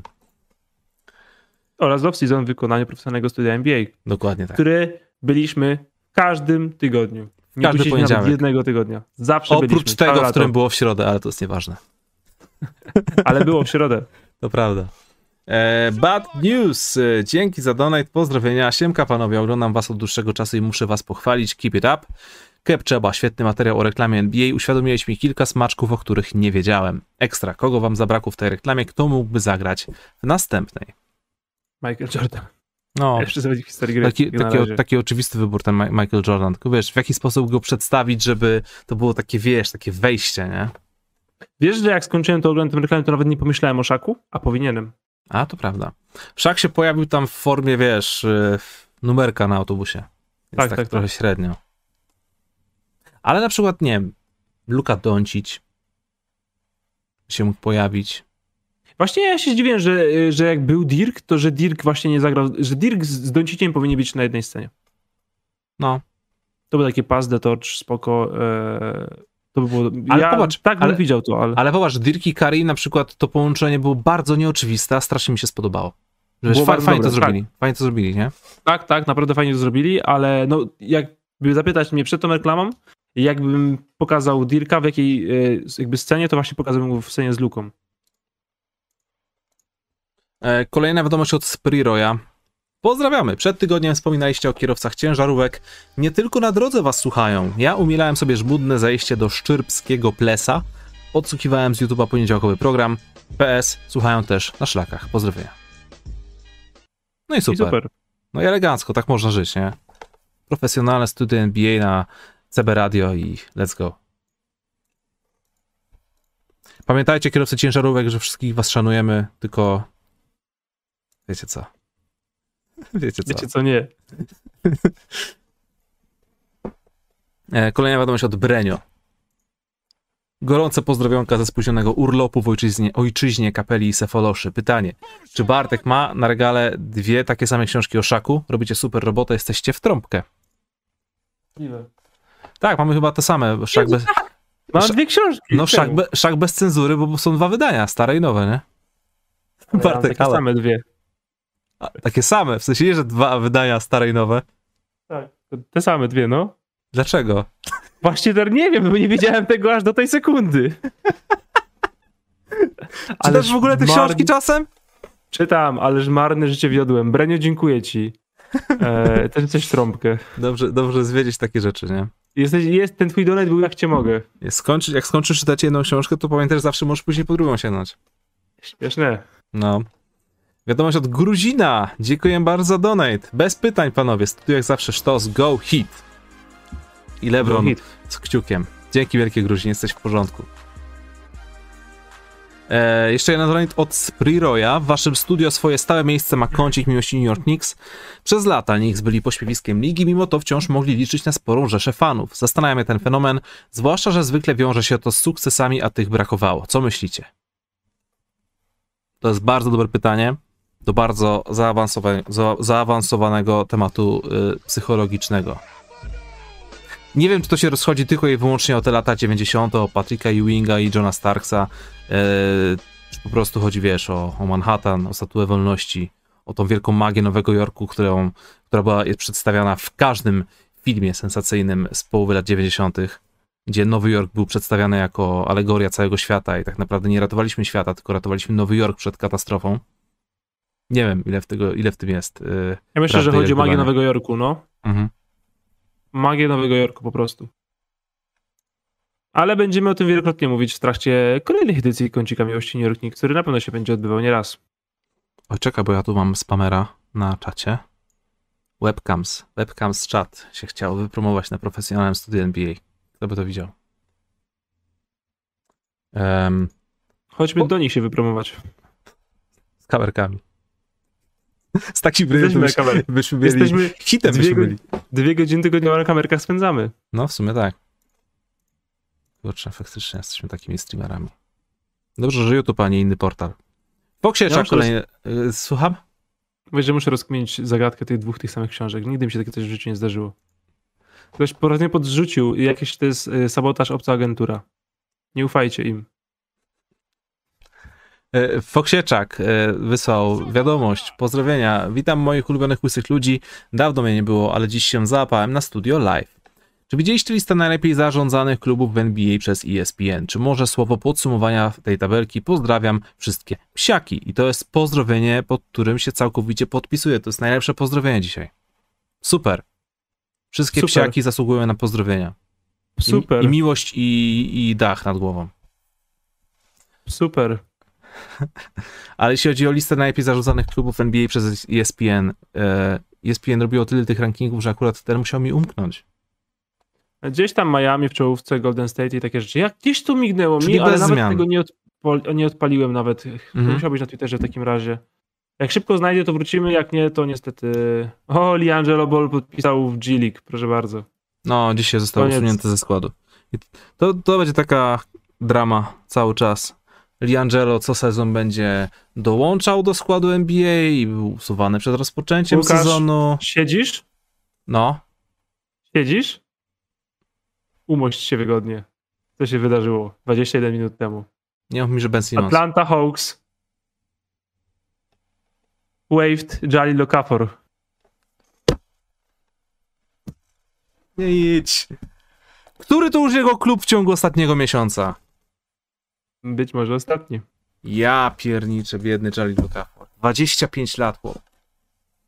A A propos... Spurs a- Lukę Szamanicza. Co to jest za Szok. tragiczny dzień? Szok. A wiesz, kogo, kogo jeszcze złajwowali? Uwaga, uwaga. Brooklyn Nets. Pamiętasz, jak się jaraliśmy tym, że wymianie Dandre... Seku Dumbuya został wysłany do... E, Nikąd. do chyba do Rockets, którzy automatycznie go złajwowali. Tak, i nikt A my się jaraliśmy, że wiesz, że za tak absurdalną wymianę zdobyli młodzieniaszka z Detroit, nie? Otóż nie. I Straszne nie wziął, go nie zgarnął z listy waivers. Jak mamy poważnie traktować e, tę ligę? Gdzie o każdym zawodniku próbujemy znaleźć jakiś pozytyw i w ogóle, a później liga na, po prostu to wszystko weryfikuje, mówiąc, y, pisząc jednego szybkiego tweeta. Ten klub zwojewował tego zawodnika i tyle. I całe nasze gdybania na temat sensu Jalila Okafora idą w piach. Smutne to jest. Niestety. E, Stary Stefa wysłał nam na tacę, dyszkę, dzięki, kolejny sezon, kolejna okazja do oglądania Stefena. Jakie są cztery inne odczucia między oglądaniem Kerego a Lebrona? Aż cztery. Jeszcze raz? Nie zrozumiałem właśnie. Kolejny sezon, kolejna okazja do oglądania Stefena. Jakie są cztery inne odczucia między oglądaniem Kerego a Lebrona? Chyba nie wiem.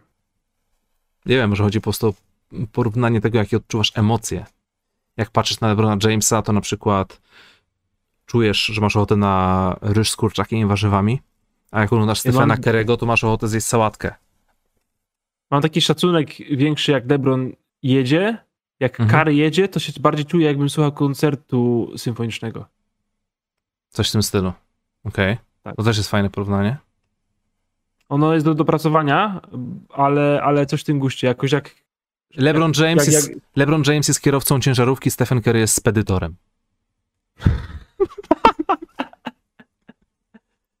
Dokładnie. Obaj muszą bardzo dobrze wykonywać swoją robotę, żeby to miało sens. LeBron James w, wchodzi na K2 zimą, ale Stephen Curry wbiega na tarnicy. Lecimy dalej, Bartek. Pan Szymon e, wysłał nam e, 24. Siema, wbijam na 5 sekund zostawić kciuka, chcę poniedziałek, a jutro jak zwykle z odsłuchu. Dziś dodatkowo zostawiam co łaska, jesteście świetni, trzymajcie tak dalej. Pozdrówcie proszę moją piękną żonę. Pozdrawiam Oczywiście. piękną żonę pana Szymona. Oczywiście pan Szymon, pozdrawiam żonę. Jedynak, kolejny donate od jedynaka. Może warto sprawdzić jak tam bingo.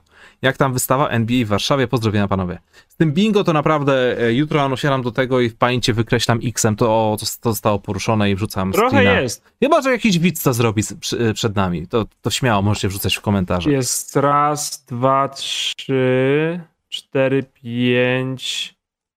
Za chwilę możemy sobie sześć, podsumować. Siedem. Co ty na to? Ale wiesz co, nie mamy tak bardzo dużo. Nie Ale mamy tak bardzo pamiętaj, żeby nie, na siłę tego nie na siłę niczego nie poruszać, bo to wiesz, dużo. Tak, tak, to nie tak, będzie tak, tej tak. magii. Ale nie mamy, nie mamy. Myślę, że tak połowy nawet możemy nie mieć. Ale trochę mamy. E, Kolejna wiadomość od Arka. Dzięki wielkie. I Arek już wysyłał, kiedy podsumowaliśmy, kiedy podawaliśmy nasze typy na e, topki. I treść. Yo, zadziwiająco wysoko Dallas, nie ma tam za dużych kłopotów w obronie. Chicago czarny koń, top 4 seed i druga runda playoffs believe. Plus czy e, nie wiem, bo są gwiazdki, jest wypikowane, a czy jakiś Discord studia, ewentualnie inny Discord, gdzie ktoś lubi poanalizować statystyki zawodników mecz po meczu. Z tym Discordem to temat e, jest często poruszany, ale wiesz co, tyle, już mamy, mam, tyle już mamy tutaj tych platform, żeby pogadać, czy to na fanpage'u u mnie, czy u Bartka, czy komentarze na YouTubie, czy nie wiem, Instagram, cokolwiek, że jakbyśmy jeszcze Discorda uruchomili, to ciężko jest nad tym wszystkim zapanować. Jakby co, to zawsze można dyskutować w komentarzach pod, pod studiem po prostu, nie? My tam często przecież odpisujemy, odnosimy się do tego, co piszecie, więc, więc, więc można. I się muszę jeszcze raz zalogować. A tak, więc ja potwierdzę tylko, że rzeczywiście jest dużo tych rzeczy, gdzie można nas złapać, pogadać i w ogóle i w sensie takie Discordy dawno istnieją, więc trzeba szukać, szuka- a znajdziecie, ale jeśli chodzi o rozmowę z nami, no to są dwa fanpage i jest YouTube, to jest myślę tak dużo. A ostatni donate jest, uwaga, uwaga, od jednej trzeciej Nikoli Jokicia. To jest, to jest ciekawy temat. To jest ciekawy temat. E, Jeśli naprawdę, drogi kolego, utrzymasz się w tym postanowieniu, to szacunek przeogromny. Jedna trzecia Nikoli Jokicia. 15 minut 10 sekund z gry, 0 na 0 z gry, 0 na 0 z linii rzutów wolnych, 7 zbiórek defensywnych, 4 asysty, 3 straty, 4 faule, plus minus, minus 2, ale twarde jak skała zasłony. Siedem zbiórek to jest solidnie. Tak. Siedem zbiórek zebrał kiedyś, to wie o czym mowa. Z Siedem zbiórek same w, ręki same w ręce nie wpadają. A cztery asysty do trzech strat to jest wciąż pozytywna statystyka. Plamdog milioner. zrobił swoje, 7 zbiórek. E, jeszcze jeden cytat sobie spisałem z tego jego kawałka hip-hopowego. Przypominam, chodzi o Masona Plumlee, cały czas o nim gadamy. Uh, I seen Jay at the game. Hey, what up, what up, Hovey? Look at my jersey. I'm the one and only. Czaisz? Mason Plumlee zobaczył Jaya Z na hali i powie powiedział Jayowi, żeby spojrzał na niego koszulkę, bo jest jedyny w swoim rodzaju. Mason Plumlee do Jaya Z. Tak naprawdę zamień dwie litery i masz, rap. i masz innych Plumlee dwóch, tylko wystarczy dwie literki pozmieniać w imieniu. To prawda. E, to co? Jeszcze, ja, kurczę, w sumie tyle gadaliśmy o reklamie, a przecież ja kilka dni temu zrobiłem kolejny materiał o pojedynkach Lakers versus Nets. E, Znakomite więc... są te finały. Znakomite są te finały. Więc wrzucę wam link yy, i pozdrawiam wszystkich, którzy oceniają moje filmy, patrząc tylko i wyłącznie na moje, na moje baitowe yy, tytuły. To samo dzisiaj się wydarzyło, jak mówiliśmy. Bo powiedziałem Clippers ósme, potem no. była jakaś przerwa i nie powiedziałem w ogóle yy, i ten, nie powiedziałem w ogóle uzasadnienia i ktoś się doczepił, że o, jak zawsze bez obiektywizmu Clippers. Tak jest, tak jest. Nie Ale no, rewelacyjne były te komentarze rzeczywiście, że o, o tym filmie. Rewelacyjne komentarze po prostu, naprawdę. Tak, więc jakby ktoś chciał, to zapraszam do oglądania. Link wrzuciłem właśnie na czat. A w sumie do ciebie mam takie pytanie, bo się chyba nie odniosłeś do tego. E, czy ta moja teza jest mocno na wyrost? Czy, czy, czy, czy, czy zgadzasz się z tym, co powiedziałem w tym filmie? Zgadzam się z tym, co powiedziałeś w tym filmie. Totalnie tak będzie. Szczególnie, że to jest właśnie troszkę rocznicowy sezon. Przydałyby mhm. się e, hit takie, wiesz, duże finały. Takie nie Milwaukee Phoenix i Detroit mhm. z czymś tam. Okej. Okay. Przydałyby się nam teraz takie finały, szczególnie, że no kurczę, teraz tak ostatnie dwa lata pokazują, że serie Warriors yy, Cleveland nas trochę rozpieszczały. No, to prawda. To był pokaz takiej, takiego basketu, że te kolejne finały zawsze czegoś tam brakowało. Mówię ci, ja, ja naprawdę te, te, tegoroczne finały Bucks i Suns, e, ja się strasznie jarałem tym, co tam się dzieje. Tylko, że te finały się skończyły, mistrzostwo już poszło i wiesz, minął miesiąc. I tak do mnie dotarło Bucks i Suns. Wiesz, czy, czy, czy to był poziom tych finałów NBA, na których tak się hypujemy? Patrząc na to, jakie składy mają na przykład Lakers lub Nets. Czy to jest poziom jak Warriors Cavs sprzed kilku lat? Mm, tak samo jest z tym mistrzostwem Toronto niestety. Trochę tak. E, dobra, na koniec jeszcze szybka informacja. W czwartek będzie specjalny live Ewinera. Będziemy gadać o oczywiście koszykówce i NBA z Kamilem Hanasem oraz Marcinem Gortatem. Bardzo możliwe, że z Marcinem pogadamy na temat e, wywiadu, który udzielił e, żurnaliście. Bardzo dobrego wywiadu. Polecam podcast na Spotify'u. Tylko, że ten wywiad sprawił, że e, drama się okrutna zrobiła w internecie. Więc możliwe, że tam się go podpytamy, jak sobie tam radzi z całym tym tematem. No, ale Oj, jest drama w internecie. Ale przede wszystkim będziemy gadać o NBA, chociaż no właśnie. Tak ja jest. widzę trochę tego internetu z drugiej strony, powiedzmy mm-hmm. poglądów pana Marcina. Jest drama. Jest drama straszna, ale... Jest bardzo dużo kafelków na Instastory o tym, jak bardzo to ludzi nie obchodzi. A gdzie? E, no i influencerki trzeba trochę popatrzeć. A, bo nie śledzę influencerek. Nie, ja śledzę influencerki z lewej strony i bardzo dużo mówią o tym, jak ich to nie obchodzi. Nie obchodzi, ale kafelki są. Super.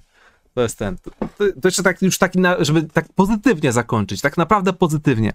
Jestem przeogromnym fanem Dwayna The Rock Johnsona. Czegokolwiek ten człowiek się nie dotknie, jest to najprawdziwsze złoto The Rock to jest typ, który ma talent dosłownie do wszystkiego i uwaga, uwaga, ostatnio został raperem i oczywiście włączyłem ten kawałek z myślą, ja pierniczę Rock raperem.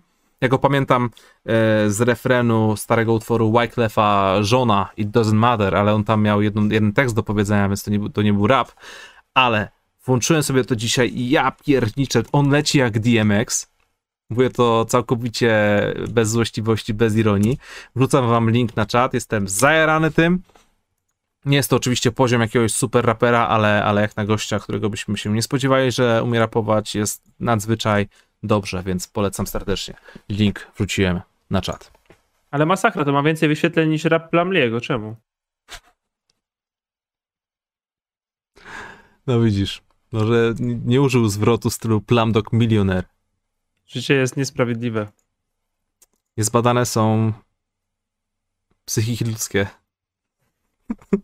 Właśnie one. Dobrze, moi drodzy, fajne podsumowanie było, ale musi się skończyć. Pozdrawiam wszystkich kierowców i ludzi, którzy słuchają nas w częściach przez cały tydzień do następnego poniedziałku.